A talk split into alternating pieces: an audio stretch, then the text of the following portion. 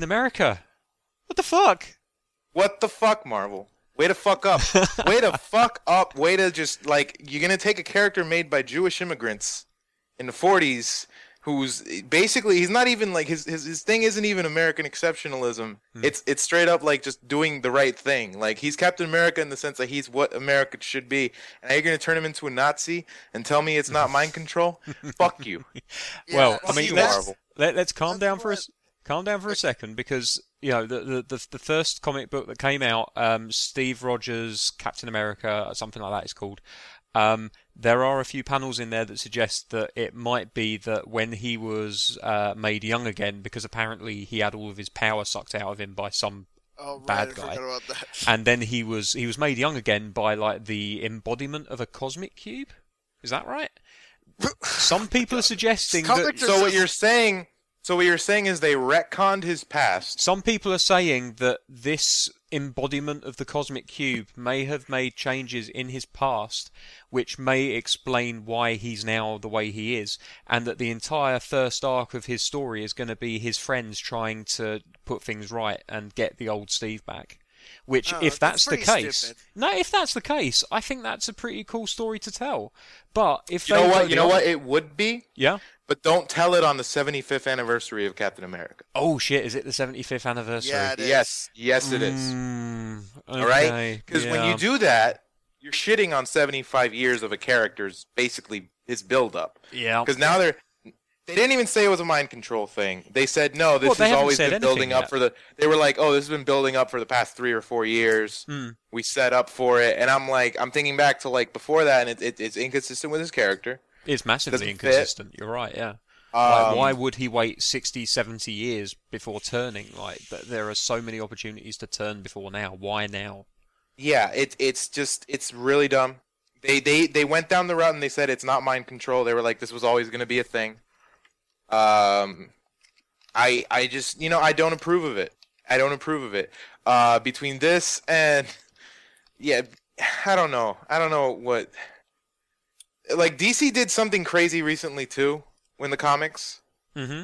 Uh, Oh, which is that about. they did a new new Fifty Two, and it turns out that the new universe was created by Doctor Manhattan from Watchmen. Yeah. Which, again, I, I've heard um, David and Austin from Hideous Energy uh, talking about that, and I, yeah, I, I get the problem that people have got with it. The idea that DC are unwilling to let Watchmen go, and that you know basically they're Well, kind of I wouldn't holding have. a, a It's a neat concept, and I wouldn't have issue with it if Alan Moore wasn't so against it. Yeah, I mean, that's he the problem. thing. yeah, it's the fact that they're not giving ownership back to Alan Moore, which seems to be the main crux of it.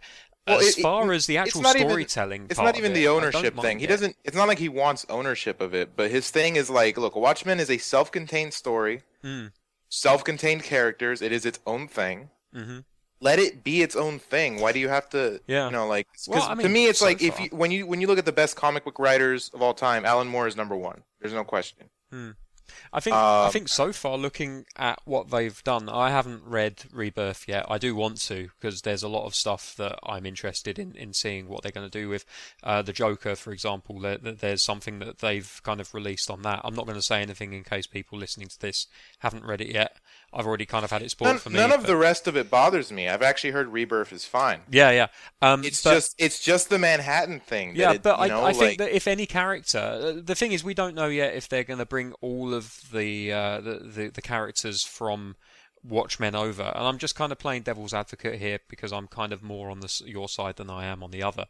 But if they, if if the only character that they have is Doctor Manhattan, and he is literally just the reason why we have this new universe, uh, then I don't think that's a problem at all, to be honest. I, I think it makes sense in that it's a DC character, even though it's in a little pocket universe tucked away on its own.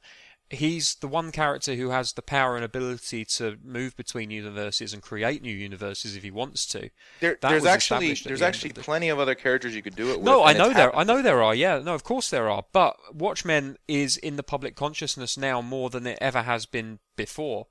Um, Is it? I mean, is it? Is it really? definitely with the film that came out and everything. Obviously, film- it's, it's some time ago. I know it came out a few years. ago. No, it came out a few years ago. Absolutely, but they've not had the opportunity until now to do this. When they did the new Fifty Two, for whatever reason, they decided to go the way that they went with And, uh, and, like Final and to be honest with you, that would I thought that was fine the way they went with it. They did try to cash in on Watchmen when the movie came out, and they made new Watchmen comics. yeah, and the which, backlash. th- well, the I backlash mean, was pretty heavy because most was. people reacted.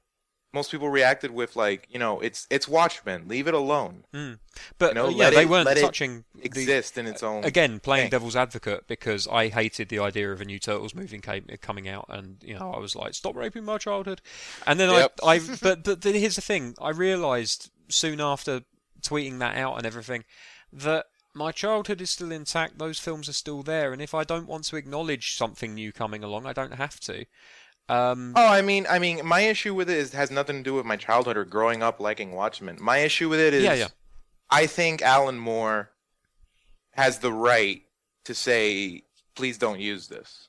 and then we get back to the ownership thing, which I mentioned before. Which, Exactly. absolutely I mean, fair even, enough. It, e- even even if they won't give him ownership, ha, you know, give the man the proper respect. But by- had- but- Watchmen is considered, correct me if I'm wrong, the best comic book story ever told by a Yeah. lot of people. It is, yeah. Uh, I don't necessarily it- agree, but it's definitely like top ten. It's one of the best, and I think anyone who's into comics should read it. It's a Hmm. great story. no, I absolutely. I just agree. think, I just think, give the man, give the man the proper acknowledgement for what he did for it, and just Yeah. you know, do do do as his wishes. I mean, they don't have to. Mm, mm. They're Yeah, make as much money off it as they could. I just don't like it. I mean, they had I- this. like I said, I do like the character concept. that apparently came in uh, and did nothing and got killed off, and they could have just used her, and that was kind of.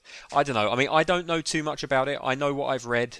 I've tried to catch up as much as I can. New Fifty Two was a complete bust for me because I wasn't reading before New Fifty Two came in. It came in, and the first thing they did was put out three different Batman books. I'm not going to read three different Batman books to try and keep up with what the fuck's going on. Just do one fucking book. Um, and then maybe a glad you weren't League. into X Men Oh Jesus Christ! Yeah, don't even get me started. I mean, because as bad as, as bad as like that's been, like D- Marvel Marvel's even worse with it. but at least with Marvel, and I guess DC do this as well, although I'm not 100% sure. When they have events like Civil War, for example, you can just buy the main event book, and if any of the uh, periphery stories kind of interest you, you can always fan out and buy those. Like if you want to know more about what Spider-Man was up to during Civil War, you can buy the Spider-Man Civil War stuff, or That's you can true. buy the Iron Man Civil War stuff. But the actual core story, um, you can buy. I, I did buy it at the time um, in a, a trade paperback. It's all there. It's all complete, and you can just read the whole thing. Um, and I, I don't know if DC necessarily do that, but I, all I do know is that New 52 was massively confusing, and you know they really screwed the pooch with the number of books. They brought out 52 different titles, or at least that was the plan. And who the fuck has got time to write to to read 52 books? Obviously, that was never the They intention. can't. They canceled a third. They oh they did, yeah, probably more if any, you know. And, and a lot of those books that they brought out felt like it was massive, kind of like cannon fodder. It was literally just right. We're going to bring that out to bring the number of books that we brought out up to fifty-two, but it's not Yeah. going to fucking last. Like Wild West books, I believe there was a book that was set in the Wild West. It was probably Jonah Hex. Um, they're not going to work. The, the the time is wrong for Wild West books, even if it's got some sort of slightly um, mystical or science fiction kind of edge to it. It just won't. I don't think. I don't think it's even necessarily that because word of mouth gets around. Um, but if your book is at least mediocre, people won't read it. Yeah, no, that's true. Your book needs to be something like that people are going to go out of their way to read, unless it's a character that they already care about. Mm, yeah, Tyler, you're here as well, mate. or is he? Actually, I don't know I if don't he is here. He's disappeared. Okay, sorry. Carry on. no, I'm just saying like you. Com- I don't think comic sales has anything to do with like the setting anymore. I think a lot of it has to do with what movie's coming out.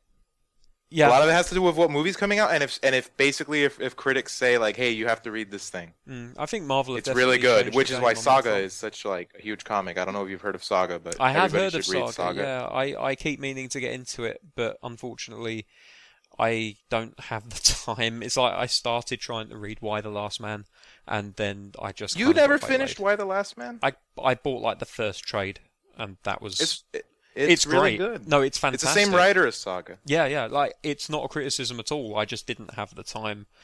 There's so much stuff that I need to pick up on, like Wayward Pines. I haven't watched that yet. I bought the DVD. I've got the entire set on DVD. I just haven't watched it. Um, I got you. you know, it's like at the moment I'm caught in the grips of um, Gotham. God help me, because No good. well, this is the problem: is that I will defend Arrow and Flash and Supergirl.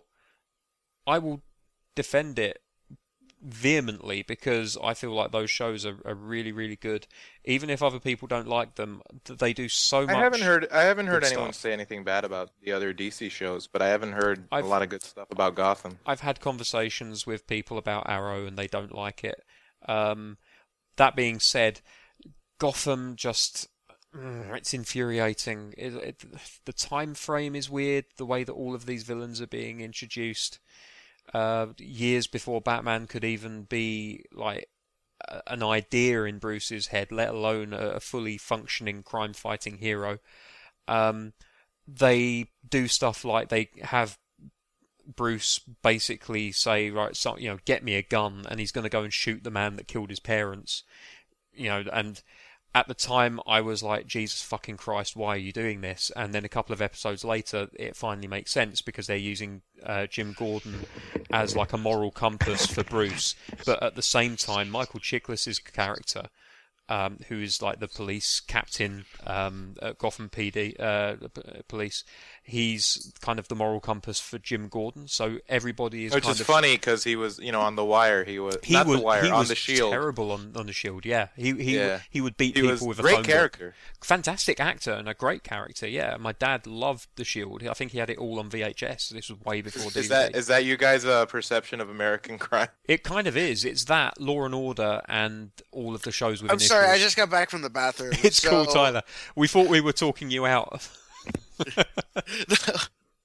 The uh, so I just want to be clear that you uh, that you think that the Shield uh, is American is the American justice system. Is that, is that what it's like? Yeah, Like, between well, that I got- Law and I- Order, I- just commit I a got- crime and then three guys come down from the stands and, and beat you with a, you a phone book. Yeah, that's basically it. And and, and they're then all wearing bulletproof vests. and then some somewhere Guys, in the I distance. hate I hate to interrupt, but I gotta head out. All right. Oh, okay. by See you my- later, Guys, Marc. I'll see you guys in a week. Will do. Bye.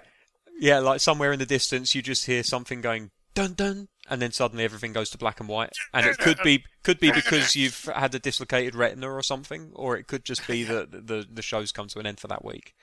Um, yeah, I I think it's the Shield, Law and Order UK is something we have over here, but we also do get original Law and Order, so that's a thing. And anything that has the initials like C, S, and I in it, whether that has an N in it as well, is up to debate. But there we go. But yeah, sorry. Um, back to Captain America where we started.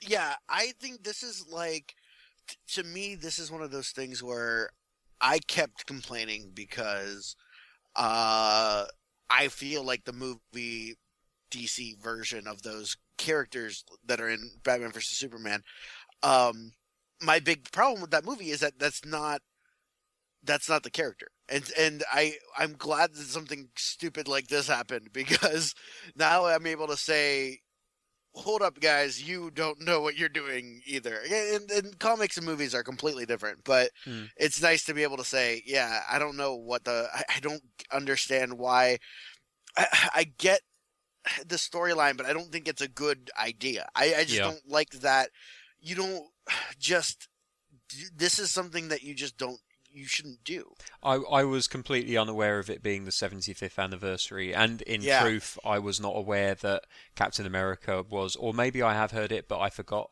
I wasn't aware that he was created by Jewish American um, comics writers uh, either, and so that is kind of really close to to home, I, I guess.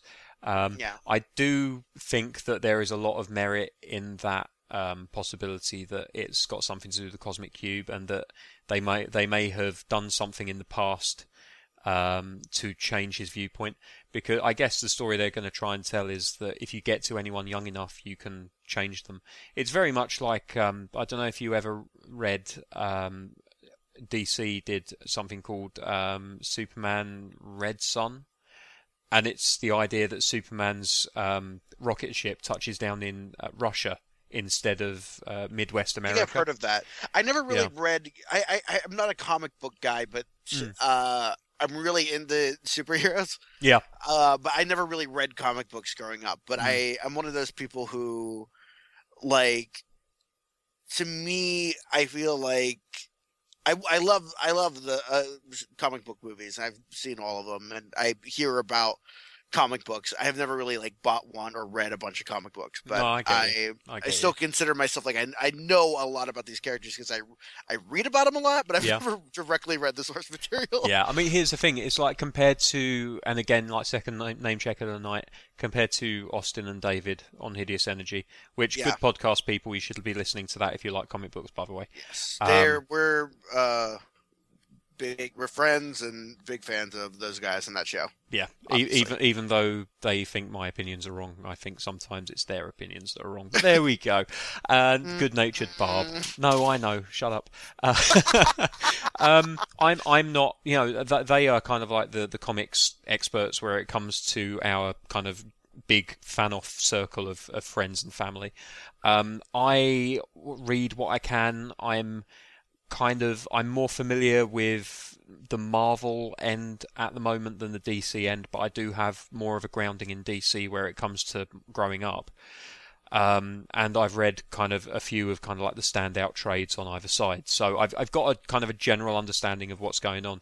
But um, yeah, Red Sun uh, is this fantastic story, which basically um, it's it's an Elseworlds story um, where Superman is, is brought up in the um, the Russian communist system, and so he eventually becomes the defender of the, the hammer and sickle. You know, he he is the embodiment of communism, and obviously the comic book has him turn around and question things, and eventually. I think he moves to America and he becomes like the the Superman that we all kind of know and love. Um, so it still has that kind of like And that message of him having a moral storyline I like in the way that it's for one very clearly not real. This this Yeah. this one this Marvel storyline is in canon. It is in canon, but let's not forget the possibility that past events could have been altered. Um, and if that is the case, then that is a massive get out clause for them. And it does, again, even if it's poorly timed, and I agree it's terribly timed if that's the case, that it's, you know, the 75th anniversary, it is still a get out and it's still a story that they can tell where it's like, right, okay, this must have something to do with the cosmic cube. Let's try and um, fix this. And you can make a whole thing out of that. You could sell a couple of, you could sell a trade, you could sell a whole series of trades based on Falcon, the new Captain America, and um, the rest of the team trying to get back the Steve that they know and love.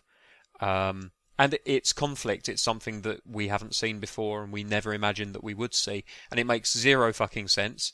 But let's see what they do to try and make it make sense. I, I think it's way too early to be panicking and chucking babies out They- with bath they- water. Clearly have the guy. I, I think uh, I saw somebody retweet like Chris Evans said something about it, and then he was like, "Oh no!" And it was like Yeah, it's one of those things where like I feel like they clearly are confident that where they're going is a good place, that Mm, they're fine with the- the criticisms, and obviously I'm sure they expected backlash from because it. Because it will get turned around in the end. It's not going to be a permanent thing. yeah, and I but it is just one of those things where what to me I think that there are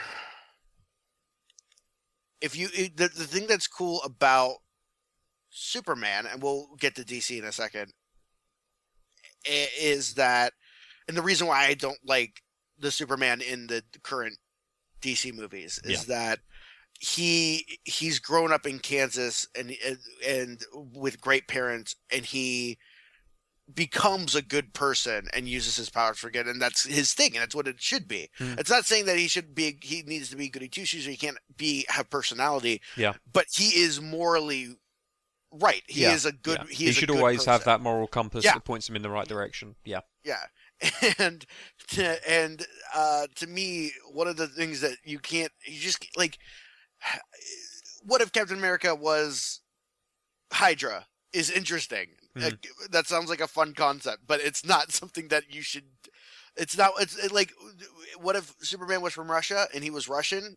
That's a cool idea, and I like that they do it in a like a what if scenario. But Hmm. to me, just doing it on the 75th anniversary and your main, you're rebooting. It's Captain America number one. You're going for this new, and you do that. It just I don't get it. I think it was a bad idea. Hmm. I, I I think the we'll see where it goes. I just Yeah. don't think it was a good idea. I mean, I, I think, and then we'll we'll wrap up on the, on this after after this, and we can move on to DC, which is the main reason that we were going to be talking.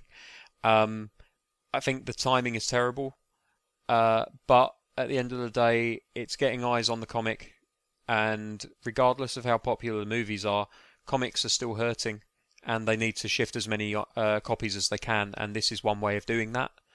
And um, if it turns out as the theory states, and, and people can read this over on IGN, there's um, a story about uh, a fan explanation about what might be going on because they actually bothered to read the rest of the comic and not just the last page.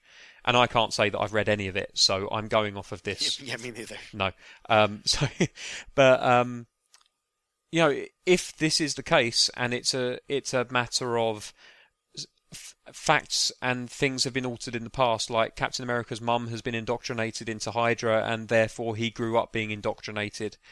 It's kind of like uh, I, I read a really interesting article ab- about the Westboro Baptist Church in the New Yorker the other day, and I never thought I'd be saying that on a podcast, but there we go. And it was about Megan Phelps and how she basically kind of freed herself from the grip of the church, and that how Twitter was a big part of that. Now, Twitter hasn't got anything to do with Captain America, except for all of the backlash, but um, it shows just um, that article really hit home how you can be brought up to believe something, and if you never have your viewpoint uh, challenged, if you fervently believe, even in the face of people challenging you, in what you're saying, that you know you you can believe that you're right, and um, as, as much as a moral compass is important, and uh, the Superman example that I gave in that story, he kind of turned around and he did become um, a good guy in the end.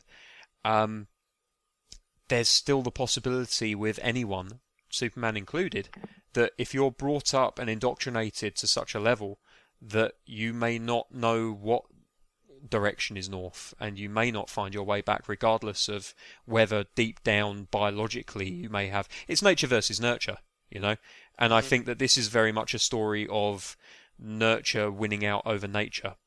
And we'll see where it goes. Um, like i said I, I think babies and bathwater should not be thrown out at the same time. We're only one issue in and let's see where they go with it um, the timing is poor, but the story could turn out to be, at the very least, interesting. So I don't know. There we go. But you wanted to um, talk about the changes at DC, and in particular, not the um, the, the logo, but the um, the the really changes don't- in the No, studio. I was actually thinking maybe we could spend 45, 50 minutes talking about just the logo. I mean, Hideous Energy did. Uh, no, they didn't. They spent like five minutes on it. Uh, it. It's it's a it's an okay logo. I like the DC style logo. I always have. Um, so you know that's what I should be going with. But Actually, no, I, I'm not sure if I've seen the, the DC Films logo, the new one or whatever it is. the DC Films logo is the same logo as the TV one and the one that was on comic books up until this month, which is the peel. It's like uh, a D Oh, yeah. being peeled away from a C underneath. It's like a page being turned in a comic book. Oh wait, book. so they did not did they not update? What's what, what's the new logo? The new logo, I shall just well, you can Google it. Um, it's a blue circle with a DC in the middle of it. Um, I am not a typography expert, so I couldn't tell you uh, what the, Unlike the logo is. But um, here we go. There's a link going into the chat now. Tell me if that works. Oh, I see it. Okay. So they've That's got some little cutouts of, of what is a very kind of basic blocky kind of uh, logo, but I don't know. I I've I I did like the DC Star logo, uh, which was the one with kind of like the um, the star swooshing in kind of like an orbit around DC. And I also previously liked the DC, which this one seems to be based on, which was the blue one, although it was sometimes black. And it had four stars, equally kind of like a, at 12, 3, 6, and 9 o'clock. Um, I don't know. I, it's a logo. It's not important as much as what's inside the Yeah. pages. So you know, we'll, we'll see how um, how that goes. But the changes that we were talking about and will be talking about are at the studio level at DC uh, movies, or rather at Mhm. Warner movies. And um, why don't you just kind of like fill in anyone listening as to what those changes are? Although it was made some time ago now. Right. Um, the new, the big change is th- that uh, Geoff Johns has been put in charge of the uh, film uh, uh, universe, um, studio, whatever you want to call it. Yeah. Not really sure what DC uses the word for, but he's uh, um, he's like now the the like head guy who's kind of overseeing it, and if you don't know who he is, he's written a lot of comics. He's actually the writer of the new Rebirth series that DC's doing, uh, as well as um, the person who was kind of in charge of uh, all of the CW shows like The Flash and Arrow and all that stuff. Uh, Supergirl, he was kind of overseeing all of those as well. Yeah. Um, and the one thing that really makes me see, I I I haven't watched those shows. I've seen like bits and pieces of them, but I Mhm. haven't seen a lot of them. And um, I know a lot of people seem to like them, but when uh this when Batman versus Superman went down, uh the uh the hold on, where is it? I was gonna make a joke, but I can't find the stupid fucking thing. Never mind. We'll, we'll just all laugh um, in uh, in good faith that it was a good joke. Oh, uh, after the um, events of March 19 or March 25th, 2016, uh, which of course is the release of Batman vs Superman, uh, um, a lot of people didn't like it, myself included, and a lot of people were like questioning if what they were doing since there's only really been uh, up to this point there have been two movies in this DC film universe, Yeah. uh, Man of Steel and Batman vs Superman. Hmm. Um, both of them were directed by uh, Zack Snyder. I didn't like Man of Steel, but it had some positive reviews. Uh, I def- definitely didn't like Batman vs Superman. A lot of people also didn't like it. It had more negative reviews, and there was a lot of problems with it. And people were like, "Where do you go from here?" Uh, Suicide Squad's coming out soon. They've already started shooting Wonder Woman. They're about to get working on Justice League, and everyone was talking about, well, what do you do Hmm. since you're in this situation now where people weren't really fans of this movie that you're kind of using to kickstart your whole universe? Hmm. And a lot of people had the one name I heard kicked around was they should put Geoff Johns in in charge of this universe, Yeah. and um lo and behold that's what they did. Yeah. so to me it seems like I, I i can't speak to it personally whether or not it's a good thing or not but it seems to me that the people who the, a lot of people seem to think this was the right move. I I think that the fact that uh, it's already been mentioned that he's basically been put in the same sort of position that um, that Kevin Feige is at Marvel, although with not the same level of power, I would imagine, because Feige Yeah. basically answers to God, and that's it.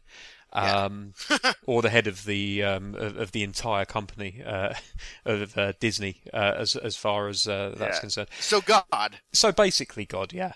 Um, now, but basically, Johns has that same level of authority over the DC Warner side of, of films as as Feige does with Marvel, and he is well known as uh, the writer of uh, a lot of uh, DC titles, including Green Lantern, probably most famously, at least to me. And uh, he has written some stinkers, but he's also written some of the greatest DC stories. Um, now, the reason why a lot of people say that the Marvel movies are doing as well as they are is because Feige is a huge Marvel fan. And he understands the universe and he understands the characters and he knows how they should relate to each other. Uh-huh. Um, what I cannot deny and will not deny is the fact that Zack Snyder does not have a fucking clue what to do with these characters in the DC universe Right. because he killed off Jimmy Olsen because he thought it would be a fun thing to do. Um, Yeah. That's not right. That's you, you don't do that. Just if you And don't need I, I honestly think that did they list him in the credits as they Jimmy did Olsen? unfortunately list him as um, Jimmy Olsen, My but guess you can is that retcon that. Are gonna since they don't ever say his name. I feel like they might. That's the thing. Like that. when I came back from watching the film, and the first thing that I saw was someone saying, um, you know, you can't.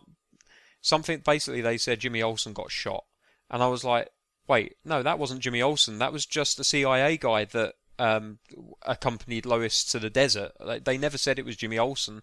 Besides which, Jimmy Olsen shouldn't be that damn good looking. I mean, Supergirl is a power Yeah. unto itself. Like he can be as Yeah. good looking as he wants to be on that show because it's a Berlanti show. He can do what he wants, and they're all sexy young people.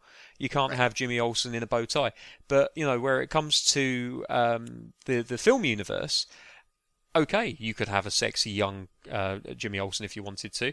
But I kind of like the what little we saw of him. I thought he was kind of cool. I was like, okay, yeah, he's a cool but looking guy.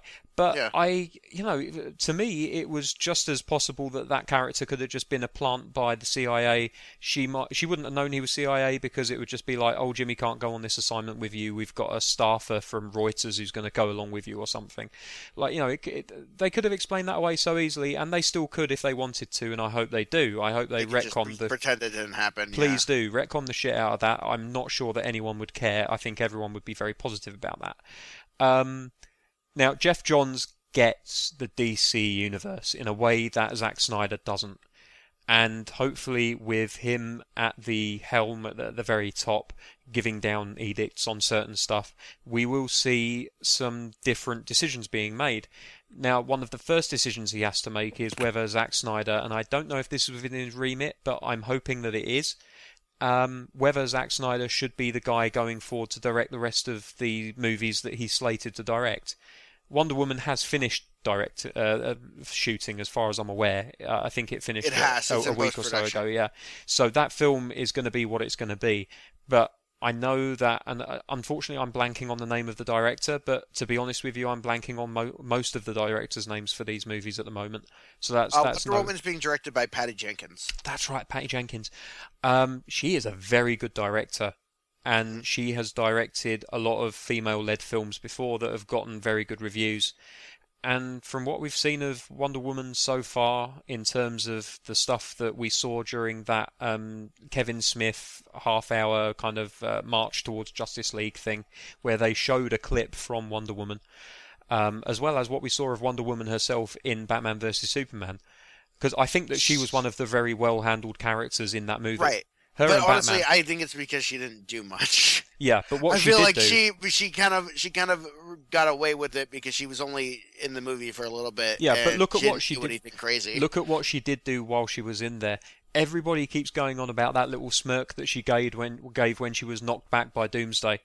Yeah, mm-hmm. and you know why? Because that was fucking awesome, and it was a woman in Gal Gadot that people wrote off saying, "Oh, yeah, I mean she's pretty, but she'll never she'll never live up to the the you know to the to the mantle." Um, she fucking did. She evoked kind of Amazonian. I love getting into a dust up. Fucking, you're gonna punch me. Well, I'm gonna come back and chop your fucking foot, uh, hand off you, you prick. Like that little smile, it said so much. And I'd like to think there was a little bit of direction there, but I also think that mainly that is down to her just kind of getting it, and hopefully it was something in the script that kind of like brought that out of her. I think so, she was really. She didn't do a ton, but um, she was really good in the couple of uh, Fast and Furious movies that she was in. I She really liked was, her yeah, a lot. yeah. Um, so I think that Wonder Woman is safe hands as far as director and actress is concerned. I think that's perfectly safe. I haven't got any concerns about that. Um, I think uh, they've reshot and done extra shooting for Suicide Squad. Everything about that movie that I've seen so far looks like fun. Um, I think The that, newest trailer, I, I I keep liking it more and more. The more I Mm. see a Suicide Squad, and I really like David Ayers. And Yeah. so here's here's what's interesting about what DC's doing with their film stuff is that, um, they keep saying that they are a their plan and their continued plan going forward with Geoff Johns as the helm, and he he's pretty much in that Kevin Feige role. I don't know if he has if he's going to have as a, as much authority as Kevin yeah, Feige. I mean, does, we're but guessing at this point. I don't think Right, anyone knows right. for sure.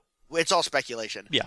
but it, but it seems, but he is somebody who oh, he is the and everyone was saying this. That's why everyone said he should be in charge of this studio. Is, is that he, he is the DC equivalent of Kevin Feige. He's somebody who knows Yeah. these things. And people like what he's done so far, so he's got a proven track record. Yeah. Um, his job is going to be to oversee this universe that they're building, and they keep saying that this is a very director-oriented way of going about making movies. They want, uh, they don't want to be like Marvel, which, and, and to be fair, I think it's it's a fair point to say that Marvel is the Marvel universe is is not as director oriented. I think that they do. I think people will overlook things like if you go back, if you watch Captain America, uh, Winter Soldier, or Civil War, and you watch one of the Russo brothers movies, and you watch the Avengers again, I think you'll see that there's a big difference between the way those movies are shot and how they look. A lot of people think, oh, those movies all kind of look the same. And I don't Mhm. think that's true. I don't think Iron Man 3 looks anything like the first two Iron Men because they let Shane Black do his thing and he's good at what he does. Um, I do think they give him some flair. But uh, that being said, DC seems to say that their whole thing going forward is going to be like, or not just going forward, but it's always been director oriented filmmaking and letting it, letting them do their thing. The problem is we've only seen one guy so far make a movie with Yeah. DC. hmm Yeah. No, you're right. You're And that's one right. of the things that is most exciting for me about Suicide Squad. You're seeing There's someone a else good at the helm. chance that it's Yeah. yeah. seeing somebody else do a DC movie with this studio. Maybe maybe it's just Zack Snyder and they're just giving him 100% free range to do whatever he wants. And he didn't have anyone to answer to. There was no Geoff John before, Mm-hmm. um, kind of smoothing the track and saying, I don't think you should kill Jimmy Olsen. I don't think you should do what you're doing with these characters because I don't think it really fits the Yeah. idea. Mm. Now that he's there going forward, I let I want to talk about their slate really quick.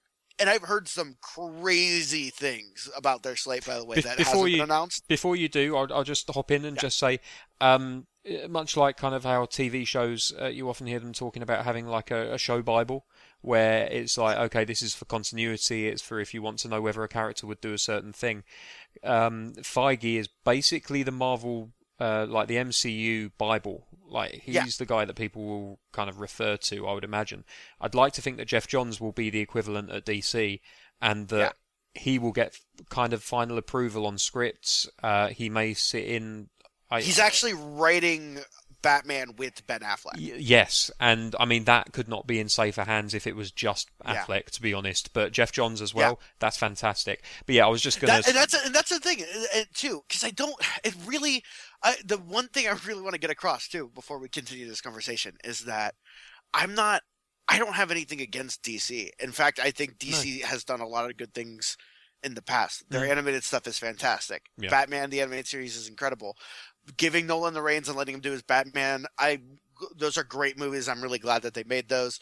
Uh, and I want this to succeed. I want these movies to be good. That's Mm. why I was so upset with Man of Steel and Batman vs Superman. I don't think Zack Snyder was doing the job that he was supposed to be doing correctly. Yeah, I think And he took too many frustrated me. liberties with too many characters, and some of the characters didn't ring true. Hopefully, with someone of Geoff Johns' uh, experience in charge, they will have someone there that can say, "That's not how Superman would do this. That's not how he would do that. Lex Luthor wouldn't be like this." And g- the- the- I think the the big failing. I mean, I'm far enough removed from these movies now that I can kind of just you know think about it and, and be honest with myself, I still enjoy those movies. I really do. But Mhm. if I'm honest about it, that's not Superman as we want him really like Mhm. and and it what makes it even more obvious is the fact that I watched Supergirl and that is Superman like Yeah. the the Supergirl that I watch on TV that will soon be coming to the CW network is Superman with just like a smaller waist and longer hair. Um, They've done a fantastic job. If they could bring Berlanti in, you know, if Geoff Johns could get Berlanti in as uh, as kind of like a executive producer or a script editor or something, that would be wonderful because he gets Superman. He gets this um, this character that can be slightly dark and can have doubts, but ultimately every week, Supergirl, her um, enthusiasm and her uh, passion for humanity wins out, and Yeah. that's what you want out of a Superman movie. Um, sorry to derail it. I know you wanted No, to go I, on to the and I even said I watched a, the one thing I did see. I, I watched a little bit of uh, Legends of Tomorrow, which I thought was pretty fun. Mm. Uh, weird, but fun. It's the most throwaway of their shows. Like you, you really could do Yeah. with what without watching it. Like uh, for me, watching all of those shows, like I'm watching four out of seven nights. I'm watching a Berlanti produced show at the moment, so I'm massively on the guy's dick.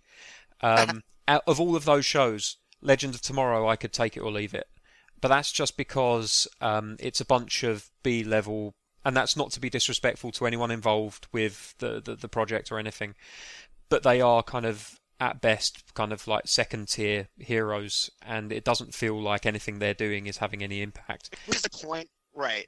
Um, But it's a fun show. It's goofy and fun, yeah. Um, but I I also watched the Supergirl Flash crossover, and oh the i thing that, I, that that really struck me was that there. Okay, so this, so there, they, a whole large portion of it is the two of them, uh, um, just having conversations and how cool they think it is. He's from a different universe dimension, so everything that's happened on that show and Arrow have no ramifications over that's uh, right Supergirl. Yeah. And Supergirl's the only weird person. Unless there's like bad guys on the show, whatever. There's nobody else like her or Superman. It- It's kind of like contained. And so there's they do this fun thing going out th- through the whole episode where the Flash just kind of like talks about things. He goes, "Oh, we've got this. This happened, or what is that like this here or whatever?" And then there's a scene where I, I guess they both eat a lot for metabolism, and they he, he goes like, "Oh my god, there's like this great cupcake place across the street," and they're like, "Oh my god, let's go!" And they just like, I would have watched. It's not a part of the episode, but I would watch the two of those characters just hanging out eating cupcakes for an hour, and I would be fine with that. yeah that's like I don't the need to see the action. I just want to watch them hang out, the the what the great which thing is a ab- good thing. Yeah, means that yeah, yeah, chemistry yeah. is working. No, the the great thing about the Berlanti shows, uh, and I, we'll redirect this to the slate because I know you wanted to talk about that in a second, um, and I've massively diverted this uh, this this podcast so far. Um, it is all about the relationships. Like those shows, um, I'd say like seventy five percent of those shows aren't action orientated. Um, I mean, maybe Arrow. Arrow seems to be more action orientated than any of the others. Uh, but for the most part, it's about relationships that people have with each other, and the crossover episodes are the most fun. Um, especially like Flash season two, there's been a lot of uh, crossover between Earth One and Earth Two, characters coming back and forwards, and that means that um, you get a lot of those conversations where it's like, "Do you have a big belly burger here?" Yeah, we do. They still make the best burgers in two on two different Earths. You know, um, yeah, great little lines like that. The best So- burgers on Infinite Earth. yeah, exactly. Like infinite, in, infinite belly burger. Um, so I'm I'm really looking forward to watching that episode. I think it's airing here next week because we are annoyingly behind. Um, but yeah, I'm really Well, hey, you guys get at the movies first, still. So We do, we do. But I'd I'd happily trade it the other way around. To be honest with you, um, that's how much I'm liking these films. But talking of films, the DC slate.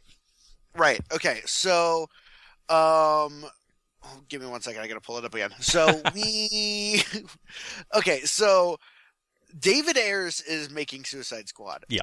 and I'm I'm really low key excited for that because Mm, mm. I uh David Ayers is one of those filmmakers where I'm not I wouldn't it's not like one of those things where I go, "Oh, David Ayers is so good." Hmm. But it's one of those things where I go back and look at the things that he's done. He wrote Training Day. Yep. He wrote Fast and Furious, the original one. Mhm. Um, and then he wrote and directed and produced or, uh, and produced End of Watch, which I thought was fantastic, and was. Fury, which I thought was great. Fury was superb. Um, Right. I, I fucking love that, and it's got one of those moments that we were talking about. Um, you know, when they go into the um, apartment and they Yeah. bring some eggs with them, and they're Uh-huh. kind of washing and eating and just having conversation. Yeah. It's fantastic. It's like it's an action movie, but it's got some heart behind it. um, and like just interesting characters, which is cool because I, the, the one of the cool things about Fury is that these characters are they're they're okay people. They're fighting for America in the war, and there's good, but they're also bad in a lot of ways. Yeah, and, and, absolutely. It, um, it doesn't pull any punches with how scummy people from both sides could be, and also I think by contrast, you kind of you draw your own conclusion and you realise that there must be good people on both sides as well. And Yeah. it's just unfortunate that we're caught up in this conflict, and a lot of people don't have any choice. which is yeah, which is kind of the main guy. I think it's Logan Lerman. That's kind of his whole thing in Fury. And when you think about it, and you look at the trailer for Suicide Squad, it seems like that there's a lot of similarities between that movie and Fury. Hmm. And I think that the action in Suicide Squad just looks crazy and relentless. I don't know if it's the fast-paced editing of the trailer or what, but Hmm. it looks really fun, and not just in a funny humor kind of way. Mm, It mm. looks like just insane action. Yeah. Like And from what I've heard, um, the reshoots that they did, I know it was initially reported, oh, they're they're reshooting to put some more humor in it to make it more light-hearted. Um, from what I've heard, that's complete BS. Um, Yeah. Someone I think what happened was they were I- putting the, more action the combination of the Batman backlash or the Batman Superman backlash Mm. and the fact that they were doing reshoots kind of. Yeah, but apparently, happened- what's happened happened, the same time. what actually happened was that someone at um, and and I, I could have heard this completely wrong, and this might just be theory, but from what I remember hearing, they saw the dailies or they saw like a rough cut of it and they were so happy with what they'd seen that they basically said, you know what? Go do some more of that. We're signing off on you to go back and do more action because what Yeah. they saw they really liked. I hope that's It- true because I don't know what the fuck's going on in that trailer, but it looks fun. but that yeah, but I like that. I like the fact Yeah. that we're seeing stuff, but we haven't got a fucking clue what's going on because Yeah. there's too many trailers now. All trailers pretty much ruin the film that they're supposed to be advertising. And I honestly could do with a lot less content in trailers and you know and, and save myself for when I go in. Uh, and it's like we're seeing a lot of this like pieces of this movie Hmm. um but with no context whatsoever. Yeah, because I don't really know what I don't know what exactly is going on. You have an Mhm. idea, you get some bits and pieces, but it, it, I'm excited to see it. We're still not hundred percent sure who the bad guy is. Like Joker's in it, but he might just be a distraction. think he is like the Winter Soldier, or um, He's like a spanner in the works, kind of. yeah, or or the uh, the character who I, I I found a lot of similarities between um, Jason Statham's character in Fast and Furious Seven Oh, and the Winter Soldier as a guy that just shows the fuck up and just wrecks just wreck everything. shit. Yeah. That seems like what the Joker is. It seems Yeah. like they're going into all these characters' backstories and stuff like that. But it looks fun. It's got a good cast. Jai Courtney looks good in it. And if they make a good Jai Courtney movie, then Jesus Christ, I don't even know. You're just excited because of the. Dean Ambrose aspect, aren't you? Yeah, I really, I, I truly do think he reminds me of Dean Ambrose, and that's exciting to me. That's not a bad think That's thing. great. That's not a bad thing. Like th- No. there's an awful lot of Diablo in that trailer. Um, the fire guy with the skull tattoo on his face, and I. I was not aware of this character beforehand, but he looks like a cool character.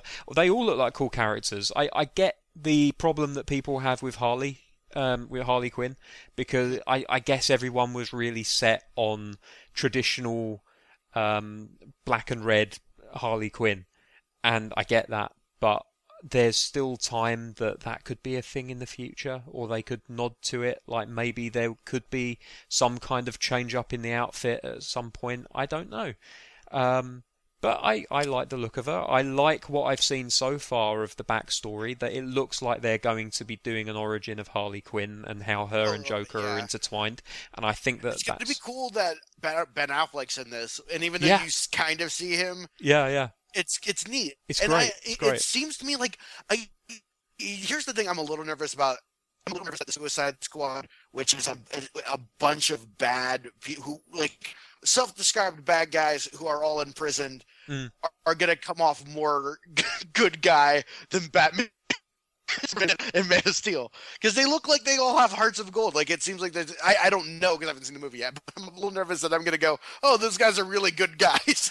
Whereas Yeah. on the flip side, I did not leave.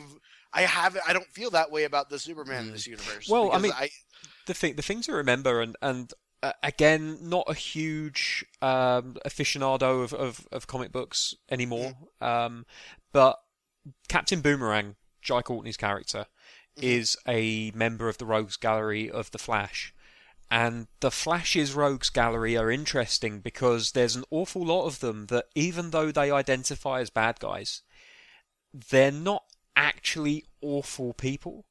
Um, like I think it's Mirror Master, Captain Cold, Captain Boomerang, and uh, Captain Cold's one of the heroes on. yeah, but he's a bad guy, and and this is actually kind of feeds into what I'm saying is that yeah, he's a bad guy, and yeah, he is kind of morally corrupt, like he steals for a living. He's he's a bank robber basically, but he has a line that he doesn't cross. He has a code, and like the the reason that the Flashes, um, like Captain Boomerang, etc., the reason that they are so well loved, from what I can see so far, is because they don't kill. Like their code is we do not kill. And there was a big story, and I can't remember which Flash it was, but one of the Flashes basically was murdered, and it was pinned on one of his rogues, and the rest of them basically just completely abandoned him. They were like, "No, fuck you, mate. You killed the Flash. That's not how we do." Like Yeah. we we are criminals. Yes, we steal for a living. We break the law, but we don't kill people, and we do not kill the Flash. and it uh, seems like his the that like well a lot of people are saying like will smith's deathstroke's a little different because will smith doesn't want to play the normal deathstroke but i love the idea of him being this great assassin who Mm-hmm. has a heart of gold. Like i i'm fine with that. I'm kind of excited. It looks like a really fun movie and i think david ayers is great and i hope i hope that it's good. I'm really excited for it and i really hope that i go to this movie and i enjoy the shit out of it. Um wonder woman's next what little we've seen of it is cool i like that chris pine's playing a supporting role in it Yeah, It's he looks like a massive wimp in that movie as well. Like, Yeah. and this isn't a personal thing. Like, I love Chris Pine, um, Star Trek fan, huge Star Trek fan. I think he's done a great job in it.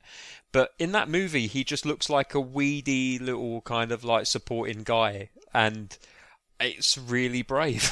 like, I I know we haven't seen much so far, and he could end up turning into kind of like the the big kind of male lead, and he probably is. But Yeah. my initial impression of the guy is he's another one of these characters where like he's probably out of his depth, but he's doing what he's doing because he has oh pardon you, uh, because he has a moral code and he, he he wants to do what's right by his country. yeah Yeah. Um, then you have uh the Justice League Part One is the next one, which is next year. Hmm. It's coming up quick, isn't it? Yeah, which I they're filming right now. I think um, they still have um, uh, Snyder in charge, but they've added Geoff as a producer. I think he's Yeah. working on it, and I'm. I, I don't know. I it's We'll- I we'll hope they they they figure out how because I don't think Zack Snyder's a bad director. I maybe No, I he's visually- not a great creative force in terms of Yeah. making these movies. Maybe if he's directing and they kind of steer his hand more, maybe it'll be okay. I think uh, visually he's a fantastic um, director. I Um, do too. If you look at Watchmen, which does get a lot of hate, and I understand why to to a point. Um, I've had this conversation with Andy from Erie International, um, among many others, and the thing is, like he basically that that up to a point is a shot for shot redo of a comic book, and it looks amazing. And he makes a few uh, missteps, perhaps with uses of music and things like that. but generally speaking, that movie looks like it came straight off of a comic book page. Mhm. Um, and you know, uh, 300 was a really fun movie, a really good-looking movie. He can make visually arresting movies, but I think there needs to be a much firmer hand on his shoulder to kind of guide him through certain aspects. And uh, again, hopefully that's where Geoff Johns can come in and, and make that difference. And also, I, I think Ben Affleck has been given a slightly larger role, like expanded role now, hasn't he? He's got like an executive producer title Um, I don't. for I think it says it on. Let me see if it says it on here. was it associate producer? He's got some kind of producer um, listing for for the movies now, so he may therefore get some kind of extra um, influence on on the, the the upcoming movies that they're going to be shooting. And Hopefully, Uh, that would be here's my the thing. hope. I, I have. I'm gonna just run down the slate real quick. Yeah, go. So we don't have to like keep sitting here talking about each individual one because the thing is, we don't really know a lot about them. Uh, the Flash, we Mm. know is Ezra Miller. Aquaman is um, Jason Momoa. Yeah, Jason Momoa. Shazam, we don't know who Shazam is, but we know that Black The Adam is is the playing Rock, Black but that's going to be in a separate continuity. From what Is it? from what I understand, Black Adam is not necessarily going to be connected to the DC universe. Uh, we'll wait and see whether that it ends up being true.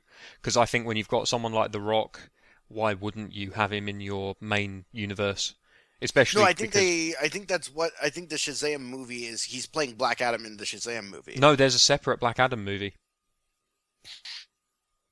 I mean, I mean, I'm just basing this off of Wikipedia, but it says here that he's in Shazam.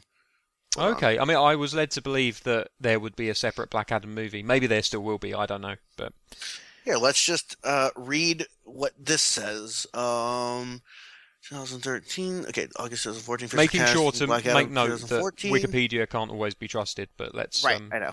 Uh, it, this is our bread and butter at Generation Animation. This is where we get all of our information. um, anti-hero version of Black Adam. Uh, Warner Brother announced Shazam for the 2019 release as the ninth installment in the DC Extended Universe. So it seems Oh, like he's playing Black Adam well, that's cool. in Shazam, which is part of it.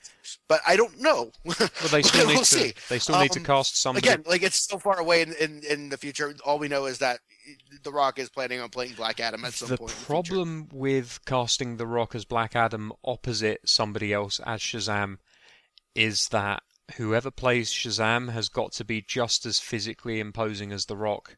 right? and That's there why are you not- get John Cena. there are there are not that many people in the acting world who have that kind of physique and can pull off a good performance or any kind of performance to be honest. The rock is a freak of nature. Like that guy is ridiculously jacked and he actually has some really good acting chops as well. And that just doesn't happen very often at all.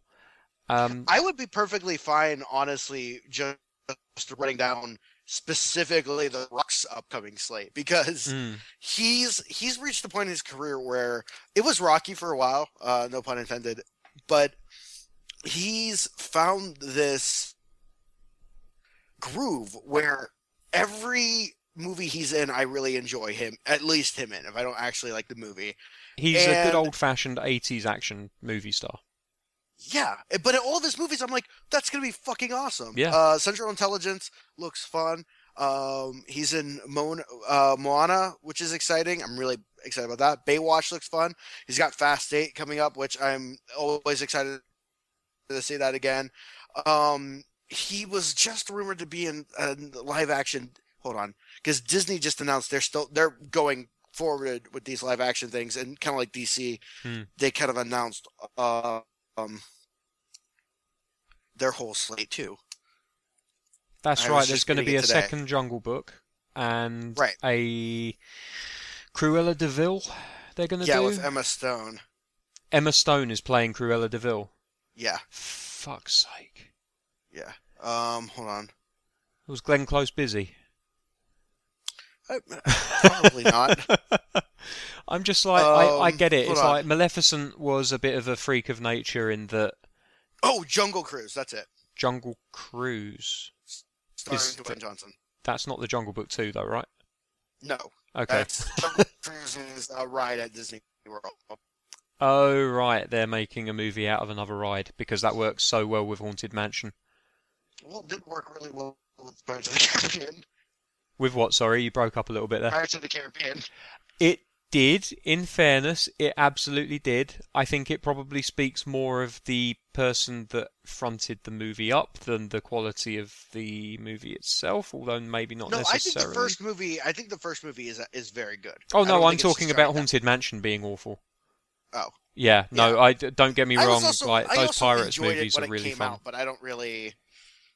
I haven't watched it in a No, long time. I mean the pirates movies are great fun. watching it. There's there's no criticizing those movies. They they they, they do become cash cow um, Yeah. fodder eventually. Obviously, they just become one of those movies where it's just sequel after sequel because we know we're going to make money. But they're still fun.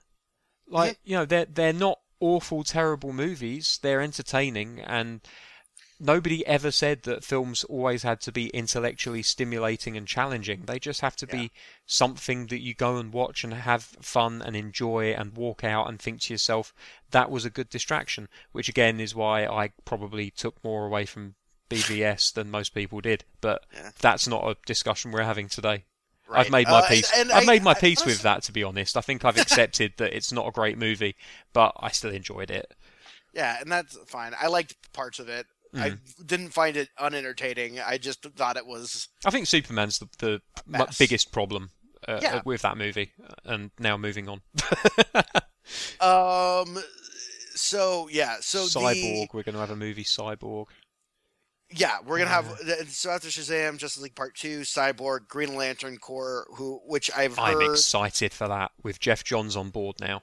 right, and Come they've on. got the um the only thing the person Tyrese Gibson is supposed to be playing uh John Stewart as of right now. Really? Um, I yeah, think I like Kevin Smith's- for a while now. I think I like Kevin Smith's version more with Ice T. he only said it jokingly. he Uh, got a lot of hate for that on the internet, and he didn't deserve it because it was just a joke. Yeah. Um. So yeah. So that's their slate. Here's what's interesting though. Um. Jim Jones has confirmed that he's like the weird thing is it's it's almost like it's rumored because there's nothing official, but the Ben Affleck's making a Batman movie thing. It seems to have been confirmed by a lot of people. Geoff Johns said on uh, Seth Meyers that he was doing it. Hmm. He was like, "I'm writing it with Ben Affleck right now. We're Mm, doing it." mm. but it's not on their slate at all. And I don't know when they're going to put it in, but that slate goes up to 2020. And I feel like you, I want to see that Batman movie very soon. Do you know More what? than I want to see the, the, the other movies. Like, Yeah. I don't want to see the Flash or Aquaman as much as I want to see this Here, here's the movie. He- Here's the thing. At this point, I genuinely think if Marvel or DC or whoever brought out a superhero movie once a month, the market, the way it is at the moment, would not be oversaturated even then. So if even if they don't have it slated for a release at all, they could quite happily stick Batman a, a solo Batman movie in absolutely anywhere one month either side of any other movie and it would do great business. Because the one thing that ca- people came out saying in Batman vs Superman was good god that Batman was good. And you know uh, those of us who were kind of positive uh, where when, when they uh, mentioned that Affleck was going to be Batman uh, you know I was too, by the no way. No, we were we were yeah, we both were I, I- remember you I- being so I remember where I was. I was watch. I was in the middle of watching the the Cornetto trilogy. nice Um, I, I literally we were on a break from like Hot Fuzz, I think, yeah and I looked at my phone and everyone was complaining about this. Batfleck. Like, well, I actually saw the news before I saw anyone complain about it. and I Mm. went, "Oh shit, that's awesome!" Ben Yeah, no, a great choice for Batman. Yeah. And then I saw all the hate, and I was like, "I don't get it it." was just like come on he's a good actor he actually likes the character Mhm. L- like, let's not forget there was that um, the Kevin Smith story. He he bought his house from um, his his LA house. He bought it from Ben Affleck, and the reason that he bought it was, um, or what helped at least, was Affleck took him through into uh, the study. And um, he pulled a book out of the bookcase, and a door swung open, and he had a bat cave, not like a you know cave in, uh, under the the house with bats and everything, but it was just like a little cubby hole kind of thing. But Yeah. apparently that really kind of sealed the deal for for Smith, and he bought the house very soon after. So this is a man who he gets it. He likes the character a lot. Um, and you know anyone that has passion for a character that they're doing on screen, I think you know you're halfway there already. Um, but yeah, I mean we were both on board with it from the get go. I'm, I'm not going to turn this into a "we told you so" thing, but we did tell you. Um, he's going to be a good Batman. He's going to be a good Bruce Wayne, and guess what? He was. Um, And then there's okay, so there's so yeah, now- that could they could put that in anywhere on the on the Yeah. on the um, on the slate. They don't have to move anything. Just stick it in because they'll probably what have six months between movies probably. probably So stick it in so there's a three month gap. No one's going to care. They'll all go and watch it, Uh, and then I think one of the most interesting bit of news that's kind of come out. Um, very, it's one of those things that's not been big burst out there, but like the Ben Affleck movie, several people have outright confirmed this. Hmm. So this is not speculation. This is what I'm about to tell you seems to be true. Um, Zack Stentz, who wrote uh, Thor, the original Thor movie, That's right. uh, as yeah. well as some other things, uh, has said that he is currently working on a Booster Gold movie. Fuck yes. And from from uh, I, I and uh, Greg Berlanti is producing and possibly directing. Oh man. Now here's a question. Um, because you've seen um, Martian Manhunter, who Yes. who is a founding member of the Justice League in most versions of, of the story. He's not getting his own movie, obviously. We haven't heard anything about him being cast or anything in a Justice League movie as maybe like their their Hulk character. You know, maybe that they they would not be confident that he can carry a movie by himself. But personally, I would always have him in a Justice League movie. Do you think that they might have him in a Justice League movie, or do you think they're just leaving that alone for the time being? What's your personal gut feeling on it? Um, if they're gonna put him into this, I don't know. I Do they I even think- have time if they, you know, would they have to announce it soon? no. I think what they're gonna do because I feel like this Justice League movie is gonna just because I don't know why the fuck they did what they did in Batman versus Superman.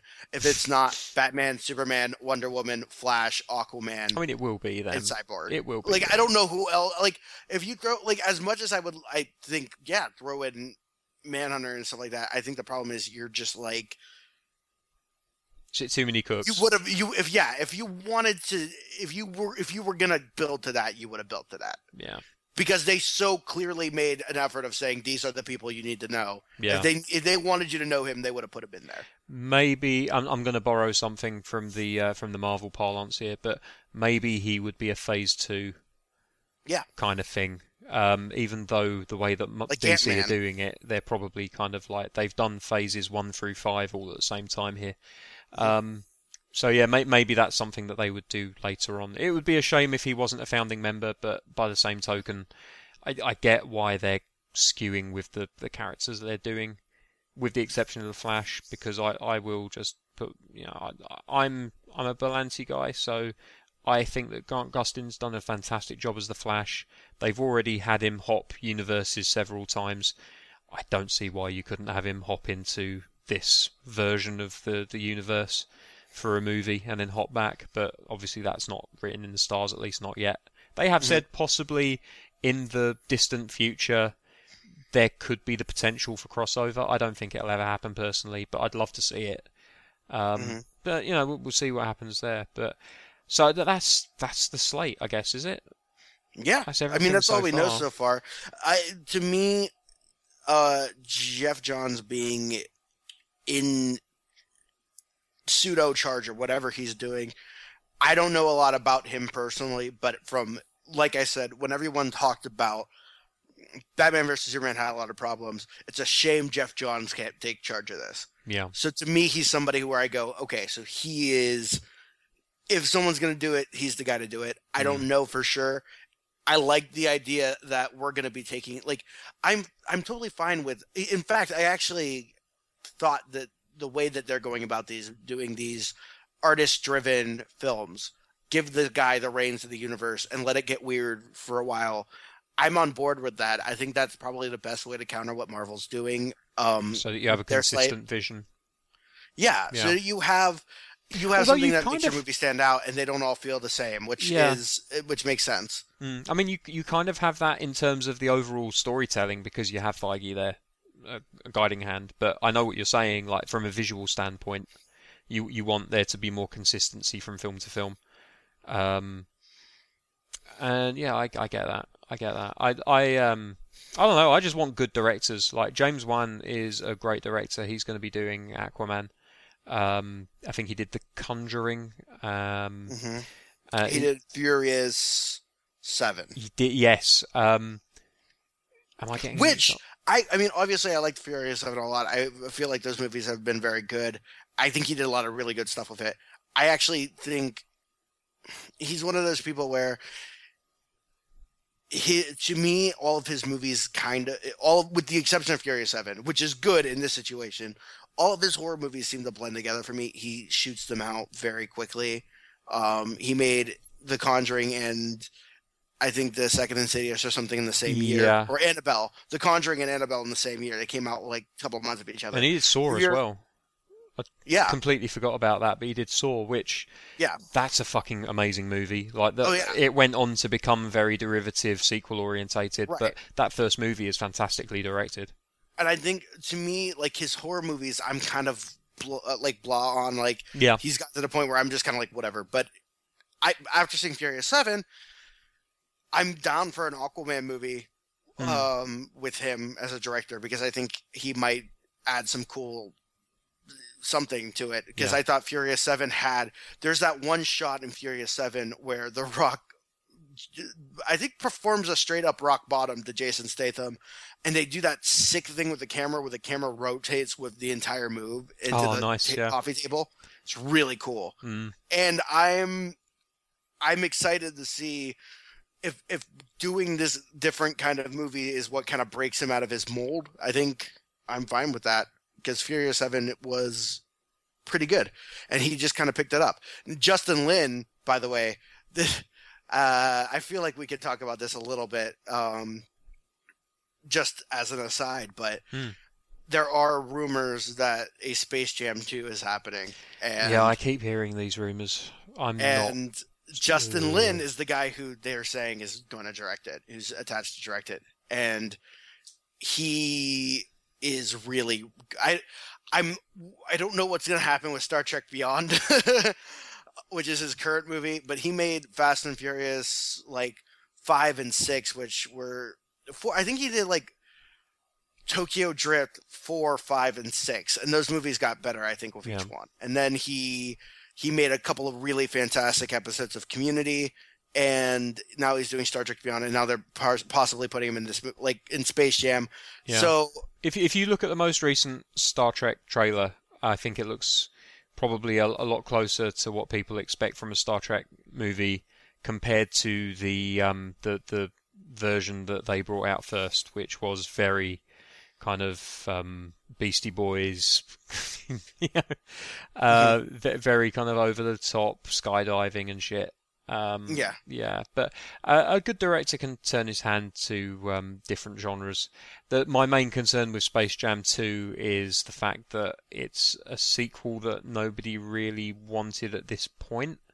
I think if they were going to make a Space Jam 2, it should have probably been soon after the first one came out. well, they kind of did. I think what happened was they made uh Looney Tunes Back in Action, which I think was supposed to be like the sequel to Space Jam. It was another live action movie. The Hmm. problem was it didn't get Space Jam. I think the cool not like I I mean I'm I'm in a very weird situation because they started saying I think LeBron James was somebody a lot of people were like, "Oh, he would be a good person if you were going to do another Space Jam movie." Uh, when he first started, and then, and I was like, "Yeah, I like that because I'm a Cavs fan and he plays for my team, and I think he's great, and he's from Akron, and I'm I'm excited about that." And then he left, and then the rumors kept going. In those four years, I was like, "Fuck this," because I was really angry and bitter still. Uh, and then now that he's back, the king has like, okay. Yeah. I'm back on board with it, especially after seeing him. And I think this was a big part of it. He's really funny in Trainwreck, and I think people were like, Yeah. "Well, maybe he will be." I have still to watch that film. I think I need to watch that soon. If Oh, only he's- because um, there's a, a scene Cena's with John Cena where funny apparently he's funny. Yeah. Yeah. And uh, and LeBron's really funny in it too. And I I, think that it's one of those things where now I'm like, okay, I kind of want to see that. And when they said Justin Lin as the possible director, I got also really excited Yeah. because I think he's great. So we'll see what happens with it. I it's one of those things where you're right. Also, another thing, I feel like how much do you how much do you know about basketball? Um, enough to understand watching a game, but Uh, sometimes fouling can confuse me. Like, how is it that sometimes you can stand still and it's a foul on your end, but other times it's Um, not? It's it's very yeah, that can get confusing. I never got that. I had it explained to me many times. I never got it. No, it's it's fine because I think fouls are confusing to the referees too because Yeah. they're really bad at calling them and Mm. not calling them. Um, which is funny because the Cavs just won the Eastern Conference Finals and they're going. I was going to ask you how they were getting on because I've been Yeah. keeping an eye on it because of a girl at work, plus yourself being Cavs fans. So you've won the Eastern Final. Okay, nice. Yeah, so we're we're in the finals. We're waiting for whether uh, Golden State, which was it's going to be Golden they- State, isn't it? From what I've been hearing. Golden State. Yeah, well, what happened was Golden State had uh, they beat Michael Jordan and Chicago Bulls record for most wins in a regular season. That's right. and they ha- they they were fine during the playoffs. They like won some games, lost some games, but their conference is supposed to be harder. So uh, we like swept our first two series, and then we had we lost two games in this past series, but Hmm. we ultimately won it. But You want to have a bit of adversity, though, don't you? It's kind of like um, just to move it into another sports uh, genre, tennis. Oftentimes, you will have somebody that will get through the first few rounds in straight sets, and it's impressive, but they haven't been tested. And then they right, come up against what a lot of someone. people were saying about Yeah, the they come up against someone who takes a set off of them, and their entire mental attitude just it crumbles. And before you know it, they've been knocked out by someone that they've got no business being knocked out by.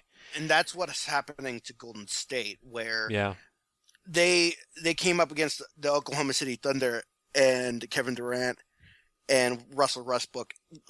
Fuck, that's a hard name to say. Russell Westbrook, all right. and he uh basically they kind of got stomped by them a little bit. Uh, both games that they played at Oklahoma City, and the first game, which was at Golden State, like Golden State's thing is that they their home crowd is is a hard. They like don't lose at home. They just don't. They lost like one or two games this season at home. They only lost nine games in the whole season, and um, they won the first game in the series there, and then they won the next game. Golden State won the next game, and then Oklahoma City crushed them the next two games. Oof. And then Golden State was able to win another one, so now the series is two to three. But all all Oklahoma City has to do is win one more game, and Golden State's out. And Oklahoma that's what, Vudria, Oklahoma Machka. yeah, I, f- I forgot the second word for a second there. Oh, man, Uh, okay. So Well, you know, at, at the risk of sounding like JBL, um, iron does sharpen iron. So losing a couple of games could probably put you in good shape for the finals. especially with the way the Cavs went, where the Cavs, like, so basically they they crushed uh, the the, uh, the Raptors, the Toronto Raptors, in the Hmm. first two games of this series.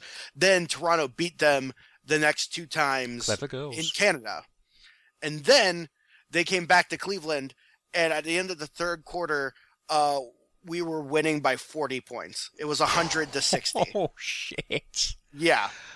Was that And one of so- the nights where it was raining freeze He by any chance? curb stomped them. yeah, Drake's Drake's team. And then they they went back to Canada last night and they and they won uh pretty decidedly. So uh it was one of those things where they were able to win those two games at home because Hmm. we didn't play as well, and it might have been the home team, but ultimately they, you know, they couldn't hang with Yeah. us. And So the, the um question for you: the, the NBA Finals, Mm-hmm. which um obviously uh, American football has the Super Bowl and baseball has the Mm-hmm. World Series. Um, first question of two: uh, What is the NBA final called? the finals. It's just the finals. Yeah. I guess that's that's quite ballsy actually. It's like no, these are the finals. They're not bad really finals. just They're the not good finals. Finals. They're just the finals. I Yeah, like it used to be. I think you used to say like the NBA finals, but now all day they just say the finals. Yeah. Okay, that's cool. Secondly, and I think you may have already answered this by calling it the finals. Um, is it a best of format or is it a one-off game? It is a best of format. They play. It's the same as every series in the That's NBA playoffs. seven, is, is it? Yeah, Okay. you play. Um, you play basically first first to four. Hmm. So ultimately, it could end up being a seven game series, or it could just be over if the if a team sweeps, it's over in four games. Hmm. Okay. Oh, I see. First to four. So in theory, is there such a thing as a draw in basketball? No, they do overtime. You go to overtime. Okay, because I was going to say if you drew one of those matches, then could it possibly conceivably be an eight-match series? But it couldn't be because of overtime. Yeah, so it's it's and it's it's uh, it's up to seven games. So it's like if Oh yeah, if you win the first four, then it's just a sweep. Yeah. right, and if you and if you get you know one team wins wins three, the other team wins three, you get that rubber match is Yeah. the last one to decide it. But um, yeah, so the and then basically the way home court advantage works is if you are the better team in the regular season, um, during the series, the, the, it goes um, better team, better team, secondary team for for two, and then back and forth. And so the last game would be played. Fir- first two games and last final game would also be played at the better team's home court. So Okay. um yeah so our and so that's like one of those interesting things with like this game right now is that oklahoma city and if they win we get home court advantage if golden state wins they get home court advantage because they're the better team um Hmm. Statistically but um i don't know it's i'm excited we talked about this before cleveland hasn't won a championship in over 50 years uh and the fact that we are potentially and like last year we made it to the finals against Golden State. We lost. We won two games, but it's one of those things where um almost our entire team was injured and it was literally just LeBron James and um a really scrappy little Australian Australian guy named Matthew Dellavedova Hmm. who were doing all the work. It's like he, it was it was LeBron and a bunch of bench players and they took the Golden State Warriors to uh like five or five five game no, six games. Yeah, And on that two. night, somebody at Disney thought, "Hmm, Space Jam 2." Yeah, maybe we should do this. And I Makes think that's sense. the other thing that's interesting about it is that that's why we actually went down that path. Um, the cool thing, I I think the reason why I'd be interested in seeing a Space Jam 2 is that basketball culture is still a very specific thing, but it's very different Hmm. uh, than when Space Jam came out. If you watch Space Jam's opening, you see that was basketball in the 90s. It was very grit and tough and f- fences and fire and jams. Like that's like you people said jam all the time. Nobody says jam anymore. Hmm. Uh, uh, I don't know what a jam is. People like literally like everything was NBA jam, yeah. uh, Space Jam. I don't really know what that means. They don't talk about jam anymore when I watch now. we, ha- we have jam over here, but you spread it on toast. Yeah, maybe that's what I kept expecting um, Michael Jordan to put some jam on toast. He never did, and so I never understood why the movie was called that. But um, it is one of those things where it seems like they're really going for. I don't know. It seems like they're actually going to try to make a movie. The Space Jam, the original one, as much as I love it, was directed by a commercial director, Yeah. and um, was more of a commercial for basketball and Looney Tunes than anything else. And it seems like they're actually going to try to make a real movie this time, which is kind of cool. Okay. Uh, well, good luck to them. That's all I can say. I, I think until we hear any more, we, I guess, just keep an eye on it and, and see how it goes. Yeah, but that is, of course, the DC film lineup. um, which is what we were talking about this whole time. Uh, I, I do want to show you this. This is kind of fun. So this happened last night. Um, speaking of the Cleveland sports stuff, um, our uh, baseball team, the Cleveland Indians, just um, literally today became the number one in their conference, which is exciting. The division. So, th- so there's a question while I um while I click on this. Um, are they renaming at some point, or Um, what they're right now, it's one of those things where everyone's kind of focused on uh, the Washington Redskins, Hmm. and I'm sure eventually they'll get to us. But the nice thing that I think our team's doing is, um, the the mascot for our team is kind of racially insensitive. yeah? Uh, it's one of those things where it's weird for me because as somebody who grew up like a fan of the team, that logo to me, it's my team, and it's weird. Which so I get it. Um, but it's also like when I was a kid, I didn't realize there was anything wrong with it. But it's no, no. um, the thing about it, you can kind of see it in the little corner of this uh, this kid's hat if you zoom in on that picture I sent you. But um, Yeah, the Redskins the, hat, pyramid yeah. of beers. Um, but what's I appreciate about what our team has done is that even though we're not in the sights of anybody like like people talk about us sometimes but no one's really coming after the team to change anything. Hmm. we've been scaling back the use of that logo every single year for like the last four years to the point where he's not really used on any of the uniforms. Our main logo is just the block c instead of that so they've kind of like they keep scaling it back and trying to like distance themselves from the logo gotcha. so they they haven't been forced to change the name or the logo, but they're they are like making efforts to like make it like a less of a less of a thing. So hopefully, I don't know if they're phasing it out completely, but it seems like that's what their kind of plan is. Yeah, I I imagine they're scaling it back so that they can just quietly phase it out. Yeah, Um, quite possibly because uh, why draw attention to it if you don't have to? Like it, Right. it might come across as disingenuous if they came out and said we're we're going to be getting rid of this thing even though nobody's uh, had a go at us for it yet because uh, Right. y- you know, um, yeah. So no, fair play to them if if they're scaling it out. Then um, no, that's that's good. That- do you what it should find uh, the name Cavalier to be uh, offensive to you? no, not at all. okay, Not at all.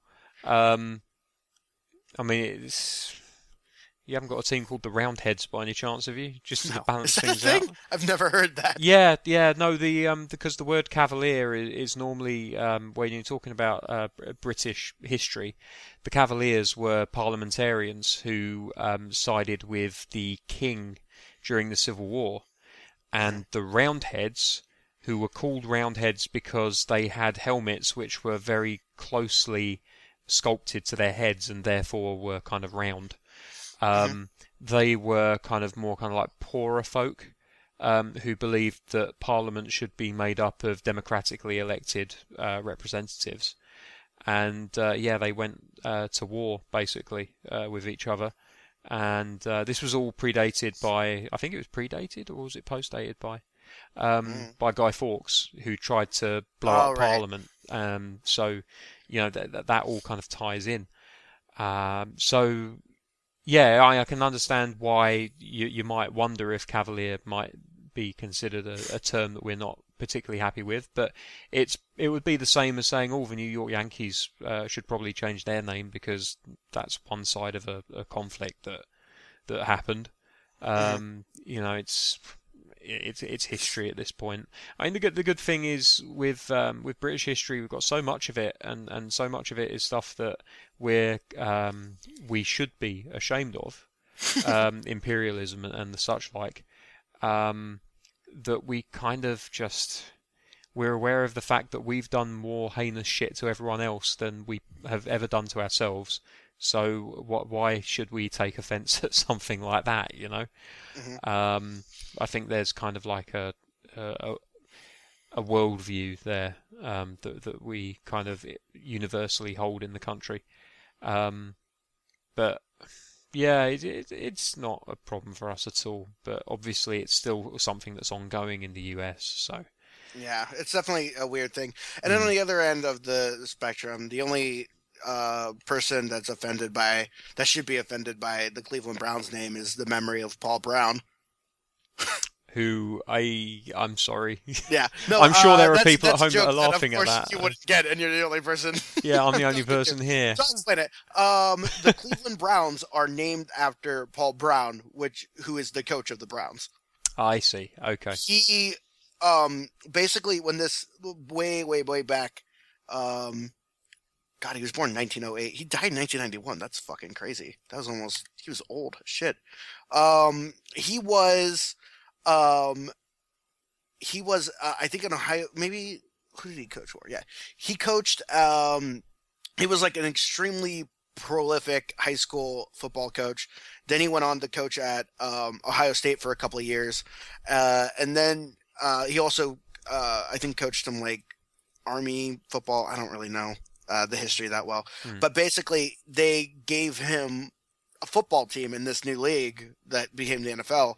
And he was like, okay, wh- they're like, what are you going to call it? And he's like, I'm going to call it the Browns because it, they're my team. And um, they were amazing. He's like an incredible coach. They won just all the time. Yeah. And then eventually they hired this guy and he fired him.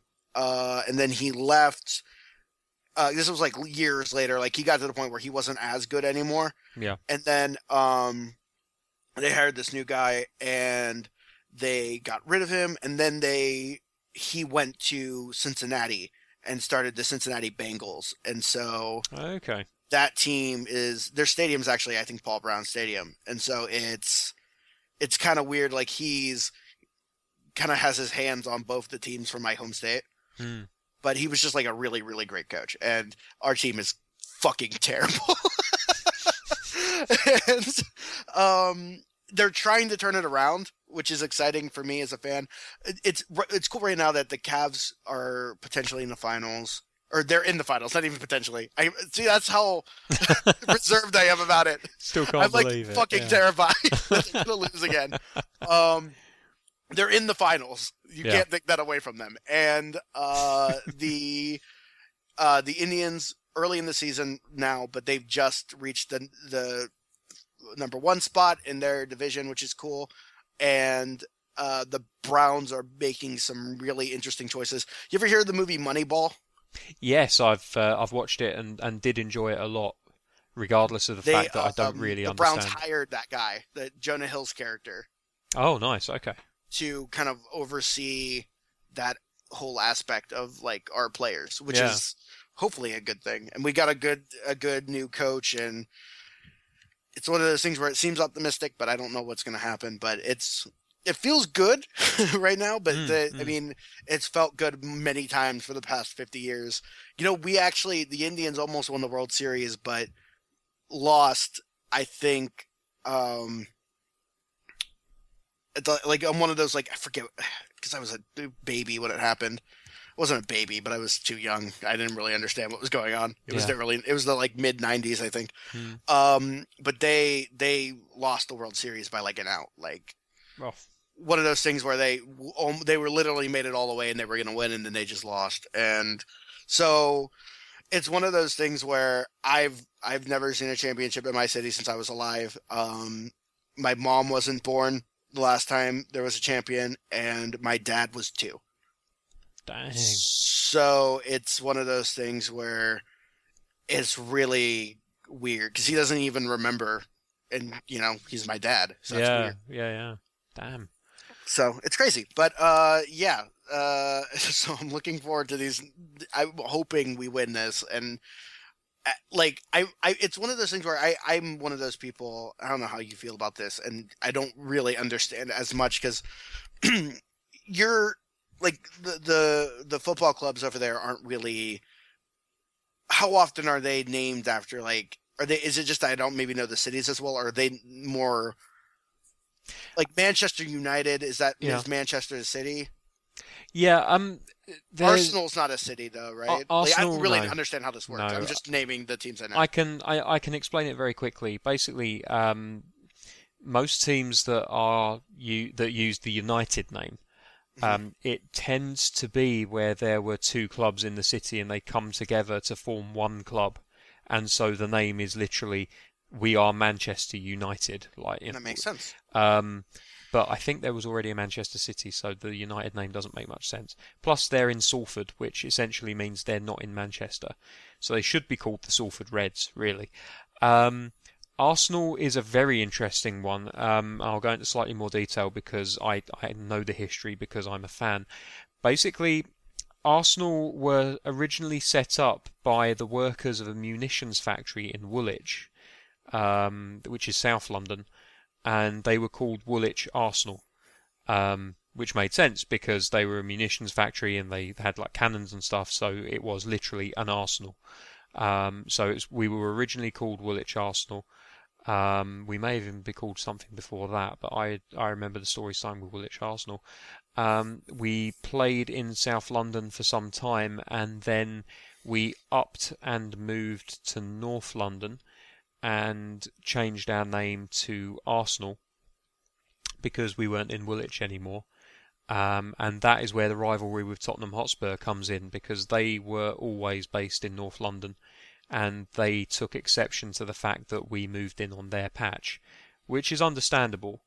Um, but then we proceeded to be the more successful club for a majority of our life. Um, and they really took exception to that. Uh, we are one of only two clubs to have never been relegated in the history of English football. Um, the other one being Everton. Uh, we were promoted to. Another reason why Tottenham hate us is because uh, originally the way that the league worked was that when the uh, professional football league w- was formed and when they were restructuring things, uh, teams could be nominated to join the first division. You didn't get there necessarily by merit; you got there because other teams voted for you to join. Um, Tottenham were at that point a more successful team, but we got the nomination ahead of them um, and so we got into the top division at their expense. And ever since, there's been a massive rivalry. Um, to begin with, it was them hating us. Then eventually, it became us hating them as well because they hated us. So why shouldn't we hate them back? And uh, yeah, so I mean that's where the the name Arsenal comes from. Um, we actually had a tube station named after the club shortly after we moved to Highbury uh, which is where the original club was uh, was, and then in 2006 we moved to the Emirates Stadium, which is literally just down the road. It's about 200 yards walk from the old stadium. That's cool. Yeah, yeah, we wanted to stay in the area, and um, yeah, Tottenham didn't like that either. and uh, I don't care. Uh, but no, I mean, I, I've got friends that are Tottenham fans, and I've always maintained that um, I hate Tottenham for 90 minutes uh, every weekend, and then Mhm. outside of that, um, any friends that I've got that support Tottenham, uh, we we leave that behind us. They don't. I don't think they hate me. Um, I don't hate them certainly.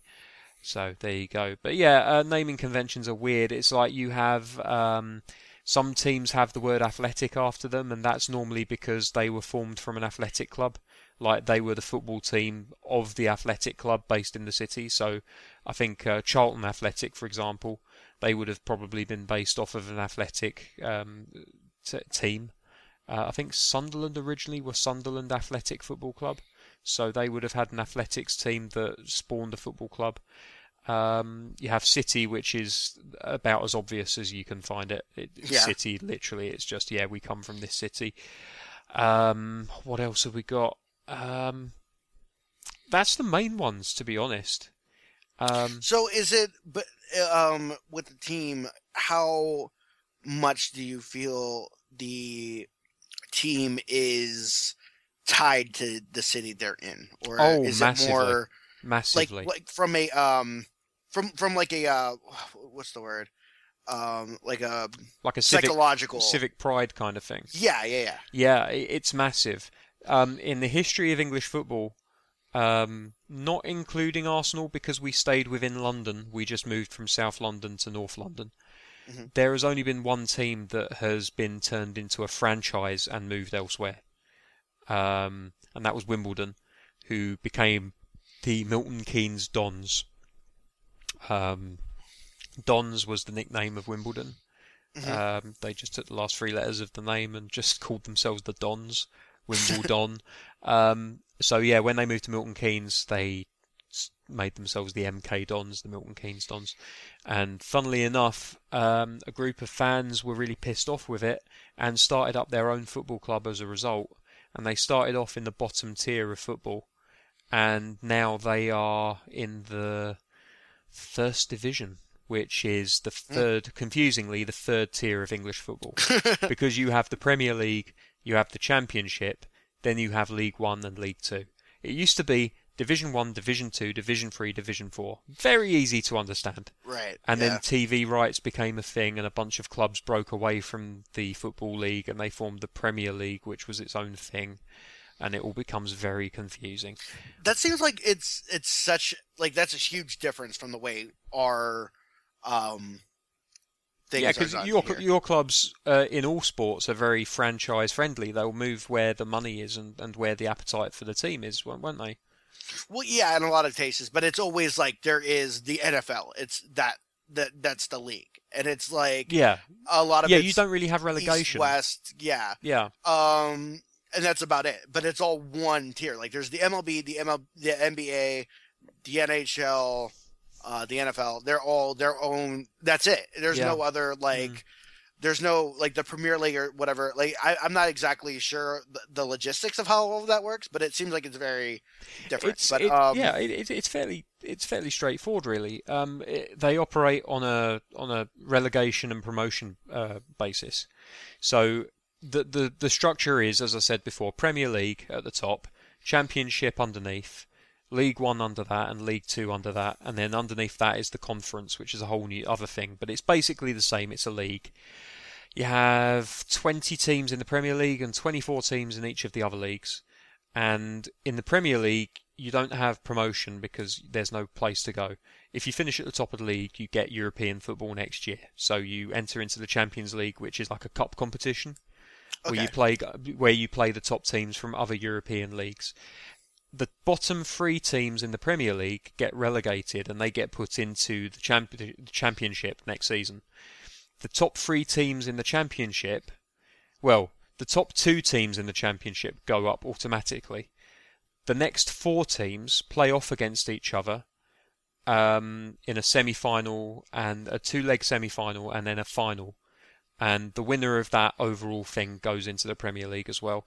And the same structure is repeated in all of the leagues, um, except for like the bottom league where only two teams go down and two teams go up. But I mean that's that's another thing entirely.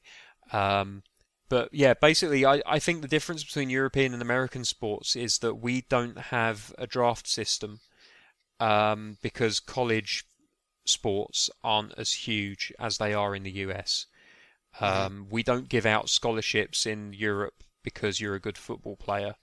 Um, we do, strangely, give scholarships out to people if they're good at rowing, which is Okay. just fucking weird. But we've won a lot of medals in rowing, so it's working. well, it's one of those things where it's only it's only weird that you're doing it Yeah, Like, I mean, and you don't do it to anywhere else No. that's what makes it weird No, it's weird in isolation. To us, it's Yeah. perfectly normal because we've won a lot of Olympic gold medals at rowing. So why wouldn't you give scholarships for that kind of thing? And it's normally maybe that's only- why our teams like maybe not that you guys are not good at uh the olympics but we're always up there every year maybe it's because it's I think that's got a lot to do with it in it. a lot to athletics and Absolutely. college Yeah, like the American system is geared towards um, athletic and academic achievement, Mhm. and our system is much more academic achievement, um, with athletics being kind of like a, a, a pursuit in your spare time. Like every uh, university will have a rugby team and a football team.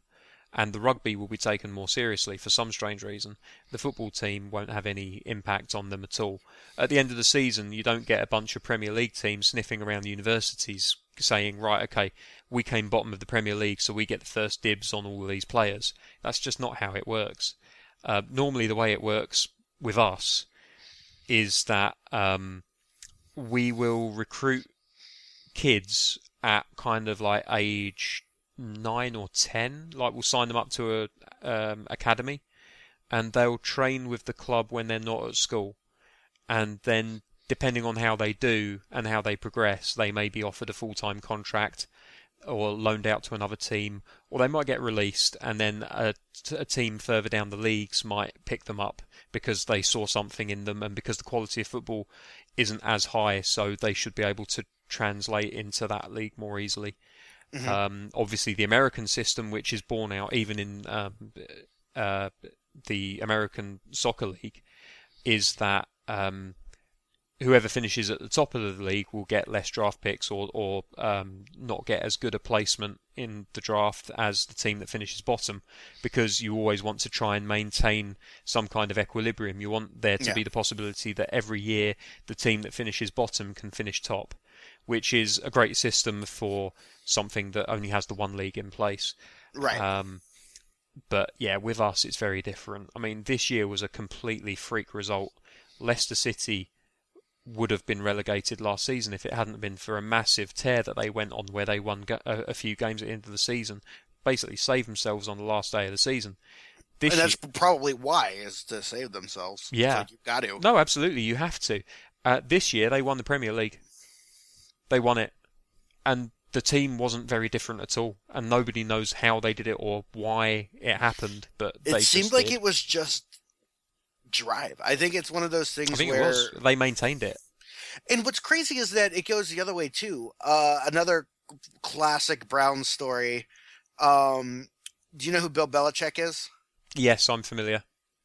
Bill Belichick was the coach of the Cleveland Browns for, uh, I think maybe two seasons, and um, a bunch of like his entire like hindsight being 2020 you look back at it and Bill Belichick went on to win a, a crazy amount of Super Bowls, and yeah. literally every single person who worked on his staff went on to have a prolific career in football management. Like there's head coaches of universities and teams that went on to win dozens of championships. They were all his like whole staff around him were incredible, hmm.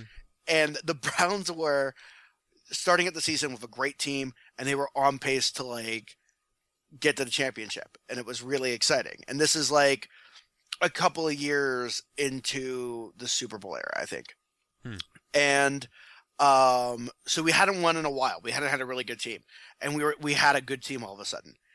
And the owner of the Cleveland Browns, in the middle of the season, sold the team to Baltimore. oh no!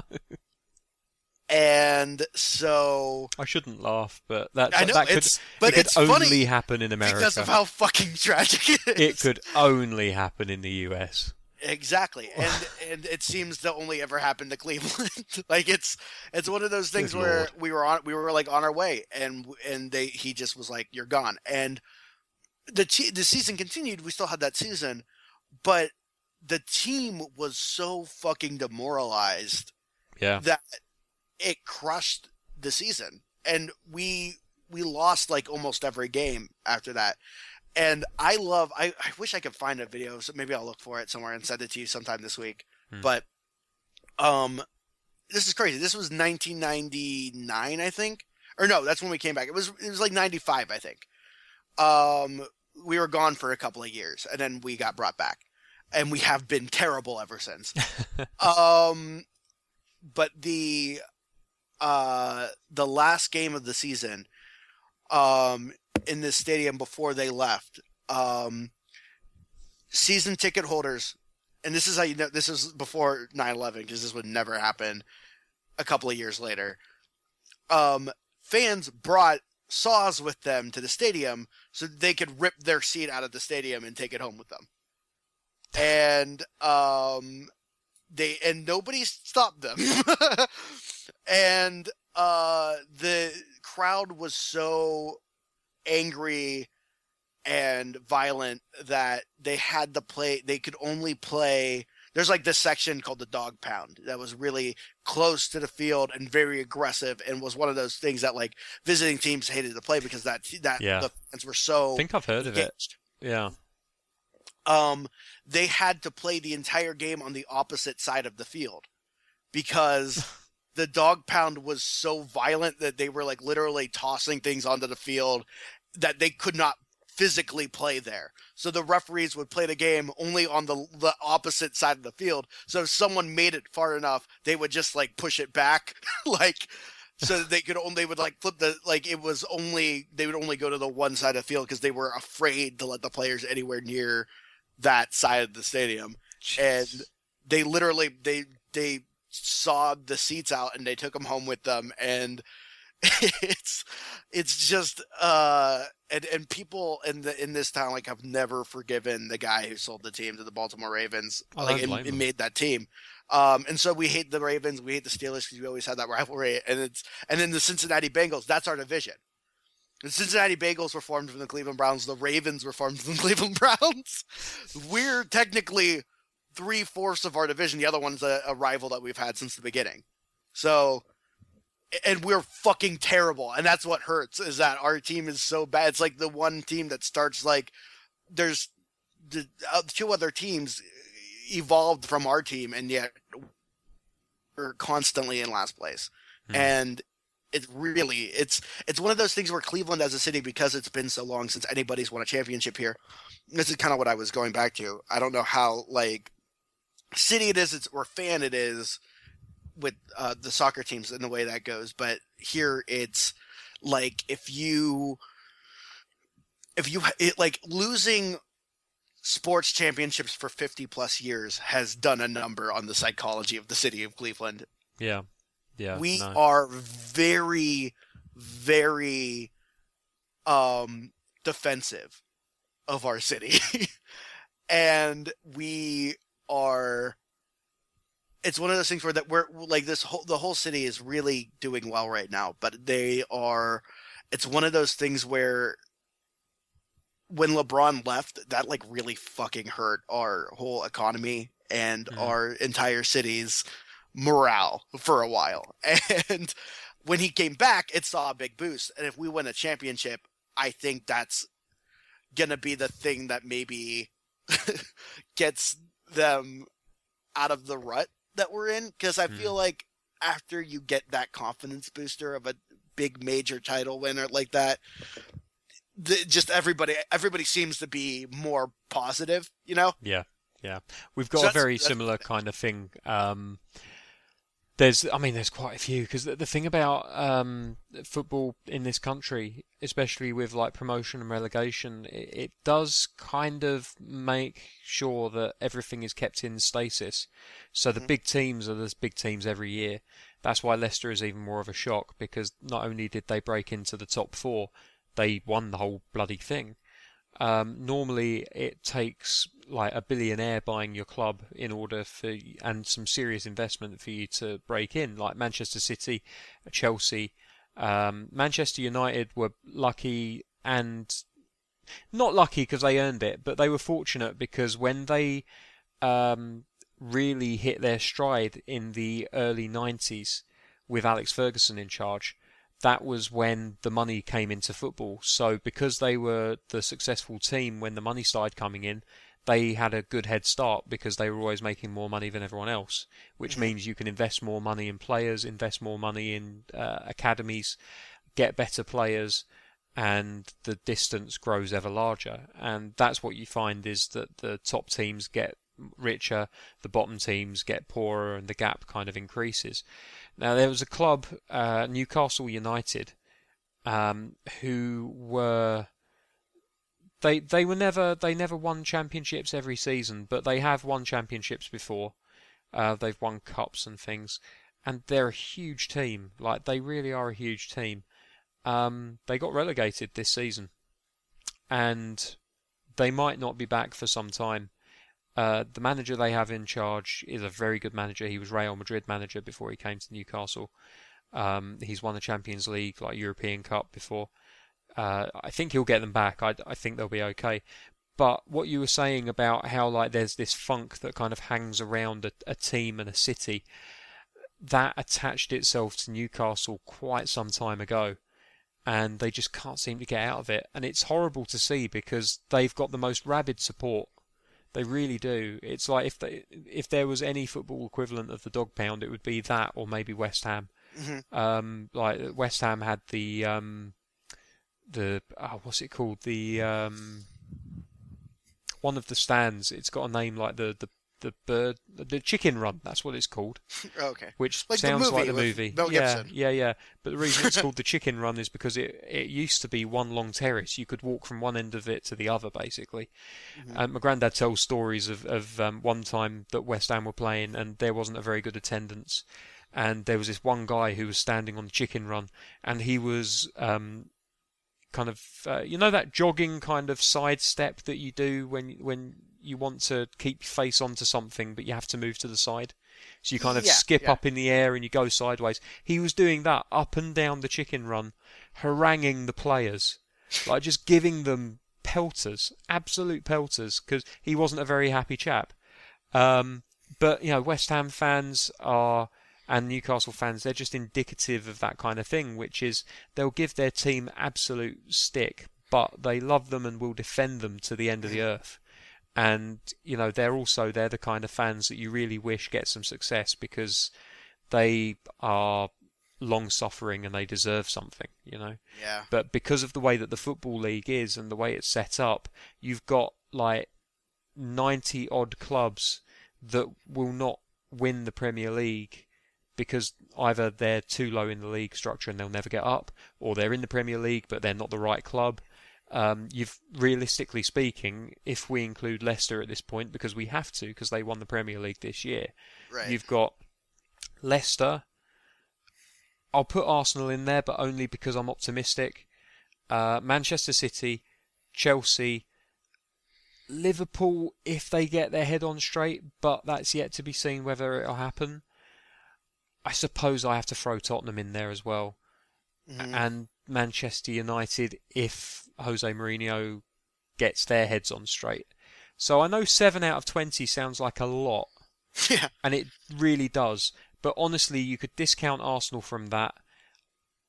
As much as I hate to say it, I think Leicester probably will struggle to repeat the trick next year.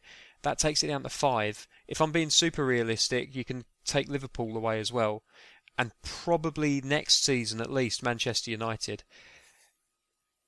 Manchester City and Chelsea are the only two teams that can win it really next season. Um, and that will bite me on the arse because someone else will probably win it next year, like West Ham. But Right. um, we'll wait and see. But you know that's the beauty of football is that even though it feels like you know exactly what's going to happen, you can have an absolute miracle happen, or you can have just another club come up and you know they were always kind of nearly men, but maybe one year they can do it. But Mhm. unfortunately, there's a lot of teams that will never get there, and I, I guess that's kind of the position that your boys have been in for the last fifty odd years. Is that Yeah. they've just never really got there, and it's got to be frustrating. It's And that was one of the things when LeBron left too. It was like he was like he he he is the MVP of that league, and in a way that like he's been to. Last night he made it to the NBA Finals for the sixth year in a row, and he's played with different coaches, different teams, but for the last six years he's been in the finals. because he's that fucking good. And he made it really far into the he made it not only to the finals but like two one two games last year and didn't have a team with him, which is why this year's exciting. Is the whole team's healthy, yeah, and yeah. we're going into the finals. And if if Oklahoma City wins, which they're winning right now, we're going into this thing where it's like we we beat them every time we played them this year, and uh, LeBron's beat Oklahoma City before for a final win. Like it, it's it seems like everything's going our way, Mm. but it's one of those things where I don't know what's going to happen because we haven't won in 50 years. Every time we get this close, we never do it. And LeBron seemed to confirm when he left that he felt like he could not win here. That it just was impossible for him to do it, and that's why he left. That was one of the reasons we were upset because it's one of those things where, oh, you always joke that the city's cursed, but then like the the guy who came in and he was from here and he's like, I'm going to win a title here. That's Yeah. my destiny. I'm going to do it. And then he went, I gotta go because I can't win here. Mm. It I'm was just- really tough. I'm just turning the think- telly on because I want to see whether or not the game it, the game's been played right now. Oklahoma is it? Yeah, it started already. I just want to see whether or not it might be on. Um, and, and the other thing too about Cleveland, which I think is great, because we haven't won any sports championships, we still love our teams, we still support them, but there it's kind of this unspoken rule where like we don't like because we're not good, we don't want our players to be shitty people. Yeah. It's one of those things where there's tons of shitty people in sports all the time that are just bad people and you don't like them and uh, they do terrible things and that shit doesn't fly in Cleveland. You can't be like that in Cleveland. So like Johnny Manziel was is a shitty person and I was fucking irate that we that we got him because I knew he was a shitty person and I it doesn't matter how good you are this city doesn't appreciate people who are bad. No. We don't want those kind of people associated with our city because our our whole mentality is so tied to these teams Mm. that it's really important to us that we have good people in the community and they're decent people all the time. It's like really important to us. Yeah. So it was one of those things where he once he started fucking up, I knew he wasn't going to be around much longer. It didn't matter how good he played. And then we had another guy. One of our coaches got like the police called on me some kind of dom- the domestic abuse thing, and he Oh. was fired the next morning. Jesus. Yeah, like we don't tolerate that here, which No. is No, too right as well. You can't. You absolutely can't. You know, the more I think about it, the more I realise that Newcastle is like the perfect um, analogy. Is that the right word? Or Yeah, sure. Yeah. I, I, i- if that's the wrong word, then I'm sure people will understand what I'm trying to say. Mm-hmm. Uh, because Newcastle is a one-team city, and you can't say that about very many cities in uh, the UK, especially not when you're talking about teams that have the potential or had the potential to win things and consistently under-delivered and punish their fans. Because like Arsenal, Chelsea, uh, West Ham, uh, they're, they're London clubs, you know. Like we we, Yeah. we have so many clubs in London across all leagues. Um, Manchester United, Manchester City, Liverpool, Everton, both Liverpudlian clubs. All of the big major metropolitan cities have more than one club. Uh, in Birmingham, which is often called the second city, you have Aston Villa and Birmingham City. Um, So you know every city has kind of two clubs. Newcastle do not have two clubs. They have one club, Newcastle United. The tr- the truest use of the word United in any um, uh, football team's name, really, in the UK. Um, and as a result, when they're not playing well, the entire city you can walk, you can go into Newcastle city centre and you can feel it. Like you could cut yourself off from the football results and walk through town after the game, and without knowing what the score is, you could very easily guess whether it was a positive result or not just by looking at the people around you. Because even the people that hadn't gone to the game would have been listening to find out what the result was.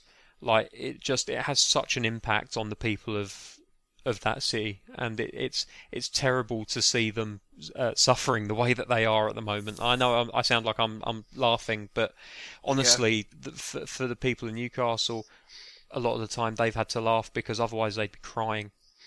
And you know what makes it worse is that they went down second last game of the season. They were relegated, but it was confirmed. And the team that uh, stayed up as a result was Sunderland, which, although they're not from Newcastle, they are right next door. Mhm. And the people of Newcastle fucking hated that. Did despised it, you know yeah. and it would be like you guys seeing the the team that LeBron went to winning a championship.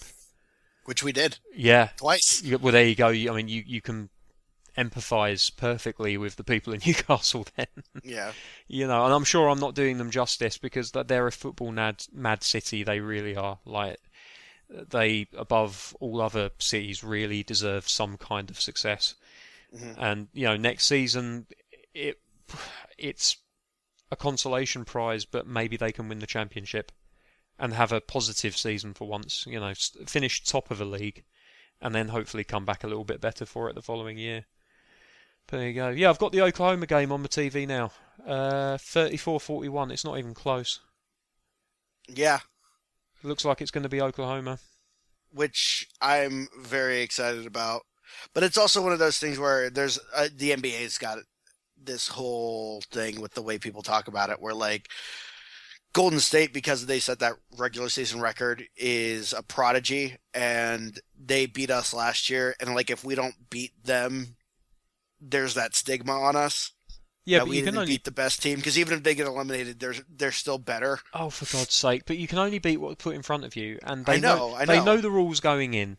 They know that they have to win a best of seven to get to the final, and if yeah, they can't if they don't win, do it, they don't do it. I mean, it's a best of seven. How how how much more? Uh, if Oklahoma win it, Mhm. what more do they have to do to prove that over seven games they were the better team? It's not a fluke winning Yeah. best of seven. It's Yeah. not. It can't be. Yeah, they went on a massive tear. They won what 113 games in a regular season, or something like that. Uh, Was I don't think oh, I don't know it was seventy three. I think 73. Sorry, I, I have no. nine. Yeah, I have no idea how many Yeah. games you, you it guys feels play. like that many. yeah, yeah, but you know, but here's the thing: you like you can't take that away from them. Seventy-three and nine is a fantastic result. It's one more than the Bulls' record, was it? Did Yeah, the Bulls have they seventy-two? Yeah, And it seemed to me like I feel like they kind of wore themselves out by the way they that's probably it. Yeah, they probably were. out. And Oklahoma City, Oklahoma City. That's the other thing too. They also beat the. Everyone was saying Oklahoma City. People weren't thumbing their nose at them, but they were Hmm. not. Nobody thought they were going to be in the finals. Everyone was like, it's either going to be Golden State or the Spurs. Mm, and everyone thought it was going to be the Spurs versus Golden State in this series, and it's not because Oklahoma City beat the Spurs, and now Yeah. they're taking on Golden State and potentially winning. And so it's- it's it's it, to beat the two teams everyone thought was going to be here. I feel like you can't discount it, but people will because that's people people think Warriors are Mm. and the that's best. wrong. That's wrong. It's like Yeah. it, it's very similar, and I'm sorry to keep taking this back to fine. football. No, it's fun. I like that this conversation is like here's the American thing, now here's the British Yeah. version. Um, but you know, Leicester City, who again Premier League champions, no one thought that could be a thing. Yeah. Everybody, up until like the last five games of the season, was like, no, they can't keep it going. They're gonna, they're gonna burn out. Um, they, you know, they, they, they won't. Nobody said they wouldn't deserve it, but they were very much kind of thinking, yeah, they can't maintain this. Uh, guess what? After 38 games of a regular season, they won the championship by 10 points.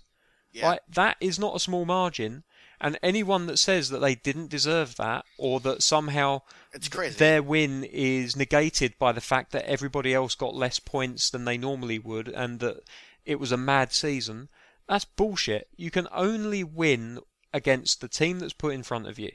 And if you go into a season, if you finish a season with more points than any other team in the league, you are champions and you earned it. And if the Cavaliers end up, you know, touch wood, if the Cavaliers end up winning the NBA Finals against Oklahoma, they have beaten the best team from their division. Regardless of Golden State's record, Oklahoma are the better team because they did what they needed to do to get into the playoffs and they did what they needed to do to beat Golden State and that makes them Exactly. the better team. So I'm thumbing my nose at anyone that says otherwise. If anyone thinks that whichever team wins the NBA finals, if deserve it. anybody, yeah, if anybody suggests that Golden State somehow are a better team, Mhm. yeah, over a regular season, you've got a point. But and it's one of those things consistency, they consistency is a big thing, and that extends to the playoffs, Yeah. and they weren't able to maintain it. So, you know, That's the important thing. A lot is. of people were saying Oklahoma City, they didn't set any records on fire, but they also came to play playoff basketball. Yeah. that's what they were here for. Yeah, yeah. and and so it's like, and that's all. That's at the end of the day, that's what you need. That you need to be able to to win. If you want to win the title, you got to do that. Yeah. And they and Oklahoma or Golden State won last year. They're they've already won the title. They they've been there before, and it's it's one of those weird things. I I think that the the record validated them in a lot of ways because they were their their playoff run like was the opposite of Oklahoma City's this year. It was really easy, Hmm. and they got a completely decimated Cavs team that that they won the, the finals from, and even then they didn't sweep them. Yeah. and we we didn't have any of our star players. We had one guy. They and they almost lost to him. So uh, it's one of those things where I it it sucks. It's just the way the culture kind of is. But I'm either way. If we're able to do it, I'm going to be happy. You know. Mm. No, Um, absolutely, absolutely. It's kind of like um, FA Cup. Here we go again. Yeah. Uh, Manchester United versus Crystal Palace was the final of the FA Cup this year. The FA Cup, for anyone that doesn't know, um, is probably the most historic and well-respected cup competition in uh, in club football.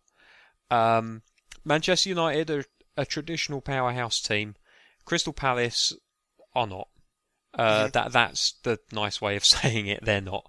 Um, and Manchester United won the cup, and they won it in extra time. They needed extra time to do it because it was one all after 90 minutes, so they had to play an additional 30 minutes to try and separate the teams.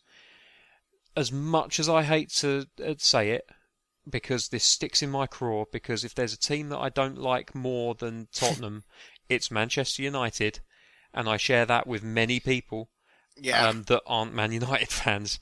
Um, they deserve it. They were the best team in the competition because they maintained, they won every game. Because you know that's how cup competition works. You can only go through if you win your, your games. They beat the teams that were in front of them. They deserve it. They are FA Cup winners for 2016. You can't argue that. It's a fact. That's just mm-hmm. how it happens. Yeah, were some teams maybe having off days when they were knocked out of the competition? Almost certainly. But that's what sports are about. You know, it, you have Yeah. to be consistent, and and again, that is where I'm coming down to. It's it's consistency. You have to be consistent, not just in regular season, but every game that you play, you have to be able to. I, I you know, you, you shouldn't bring 100% to every game. You should bring 95% to every game, because that extra 5% that you could put in to make it to 100%, you might need that later on in the season. And Right. nor- normally, if you perform to a decent, um, it's it's like there's there's a, a very well worn analogy in football, which is uh, that is a seven out of ten player, which doesn't sound great. I- I mean, it's it, it's average, isn't it? Like seven out of Yeah. ten. He's a seven out of ten player. What that means is he's never going to be a world class player. He's never going to score a hat trick or dribble past five people and bury it in the top corner. But what he will do is every game he will give you a 7 out of 10 performance. He won't let you down. You can't ask for more. yeah. Football teams need those kind of players. Every kind of sports team needs those kind of players. Not every b- baseball team is built on home run hitters. It's built on people that can steal base, that can, you know, knock a, a ball down the, the plate and and you know get everyone else around. Like sometimes you you sacrifice yourself in order to get someone uh, else back home again. You know, it, it's it's a team game. You need players that are going to play the team game, and you need consistency among all your players and, and among your team. And that, that's at the end of the day, that's all it is. So Yeah. no, just you, you can't criticise a team for not beating who everyone thought Yeah. they should beat in the final. Yeah, it's ridiculous. And and I think the other thing too is like those those kind of players are the ones that I think Cleveland always appreciates the most. Like, Hmm. um, No, they're the grafters. number one selling jersey in Hmm. the entire NFL last season Hmm. was a Joe Haden jersey. He's um, a cornerback for the Browns, and we just got new jerseys, and we outsold every player for the entire season. Um, in, in jersey sales for that player in Hmm. particular, who is just he's consistent, he's good at what he does, and he's one of those people who he is constantly just talking about how much he loves being a part of the city, being part of the team. Yep.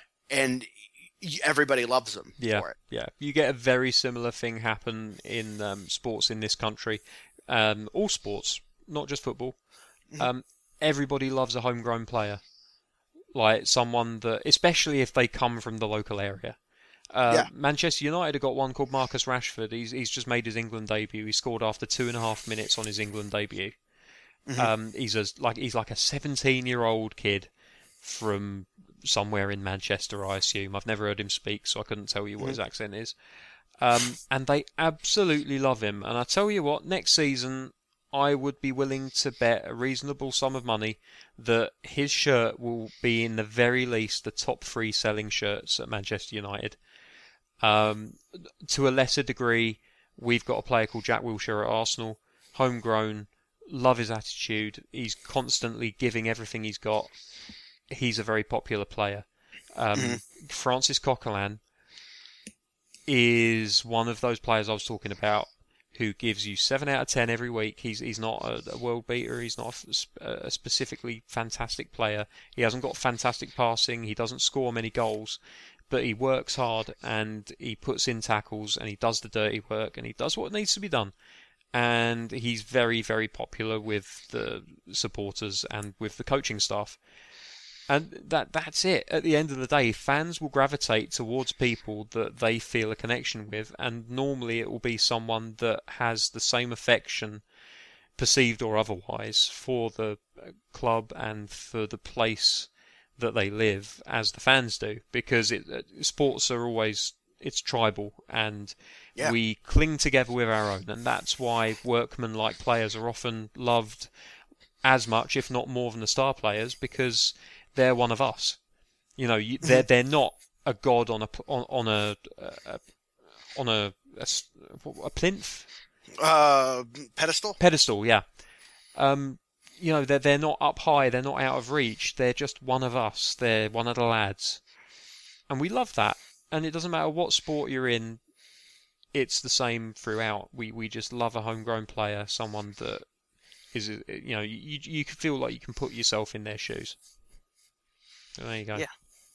But good luck to Um, Cleveland in all yeah. sports, in all things. I'm I'm really excited to see what happens here and um keep you know now now the narrative moves on to like well uh the the nice thing about the Cavs winning is they've never won one and they we the city itself hasn't won a championship in years. Yeah. but that that last team that won was the Browns in 1964 so we still have that that title one to look forward to if they ever make it there again. Um but yeah. So I think we could probably wrap up this conversation about DC movies. Yes, yes, Um, let's.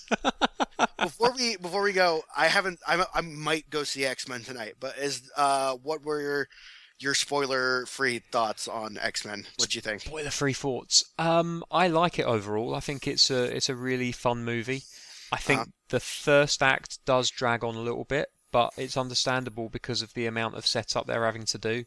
Given that the previous movies have been set in the 60s and 70s, there is another time jump. That's not a spoiler. Everyone knows it's set in the 80s. Yeah. Um, and as a result, you have to establish quite a few things because there is a big gap between um, Days of Future Past and um, Apocalypse. So, you know that that needs to be kind of explained and fleshed out. Um, all of the new mutants that turn up are really, really good. Um, Olivia Munn does not have a huge role, but I like her in what she does, and not just because she's a very pretty lady. And she is a very pretty lady. She is. Um, but yeah, I'm excited to see her in a movie. It's gonna be weird. Cause Yeah. well, it's just she's been in stuff before, but like nothing like this. It's kind of weird. yeah. I mean, it, it's not like you know, she she's not one of the main stars, but Yeah. um, I, I I think she's got a, a bright future in acting. I, I loved her in the newsroom.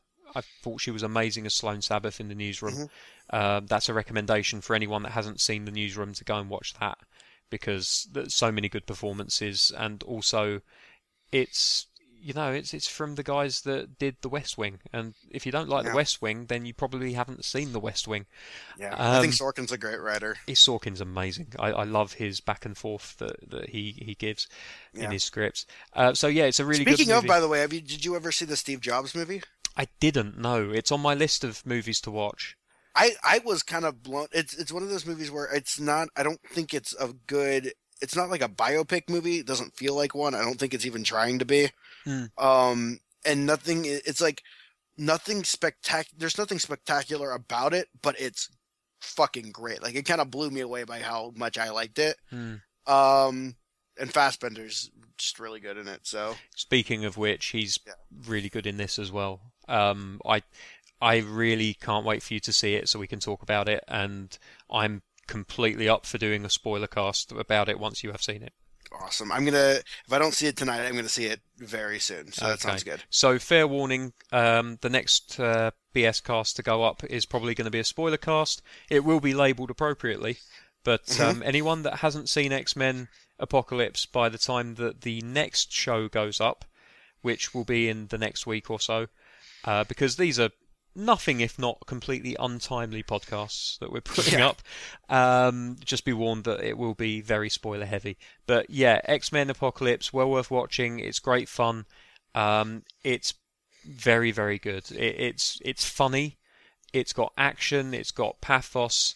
It's got a little bit of everything. So um, yeah, go go and watch it definitely. I I mentioned on Twitter, I saw you favorited it that the I I work at a movie theater, so I saw a little bit of the uh of the movie doing walkthroughs today, and the one big Quicksilver scene, I think, legitimately, yes. I legitimately think it cost this, it more than it cost to make Deadpool in Yeah. its entirety. What was the music that played in the background? I've been trying to remember for Um, ages. sweet sweet dreams are made of these. That's know. right, Annie Lennox. Yes. Yeah, Um, yeah, I I absolutely loved it. The the theatre that I was in, everybody was laughing their asses off. Mhm. Uh, because it, it's got that irreverence that was in the last one. Uh, like Yeah. he's he's so laid back, he's so cocky. he seems like Um, he's a standout in this one too. Oh, he's fantastic, yeah, and he, he's got um, a slightly larger role in this one, so it's not going to be a blink and no pun intended, but a blink and you Blink and miss you miss it. Yeah, it's not going to be like that. Um, but yeah, it's it's a really good film. I, I just can't recommend it enough. The the only one criticism I would give it, and again without wanting to give any spoilers, it does feel as though they're trying to cram an awful lot into one movie.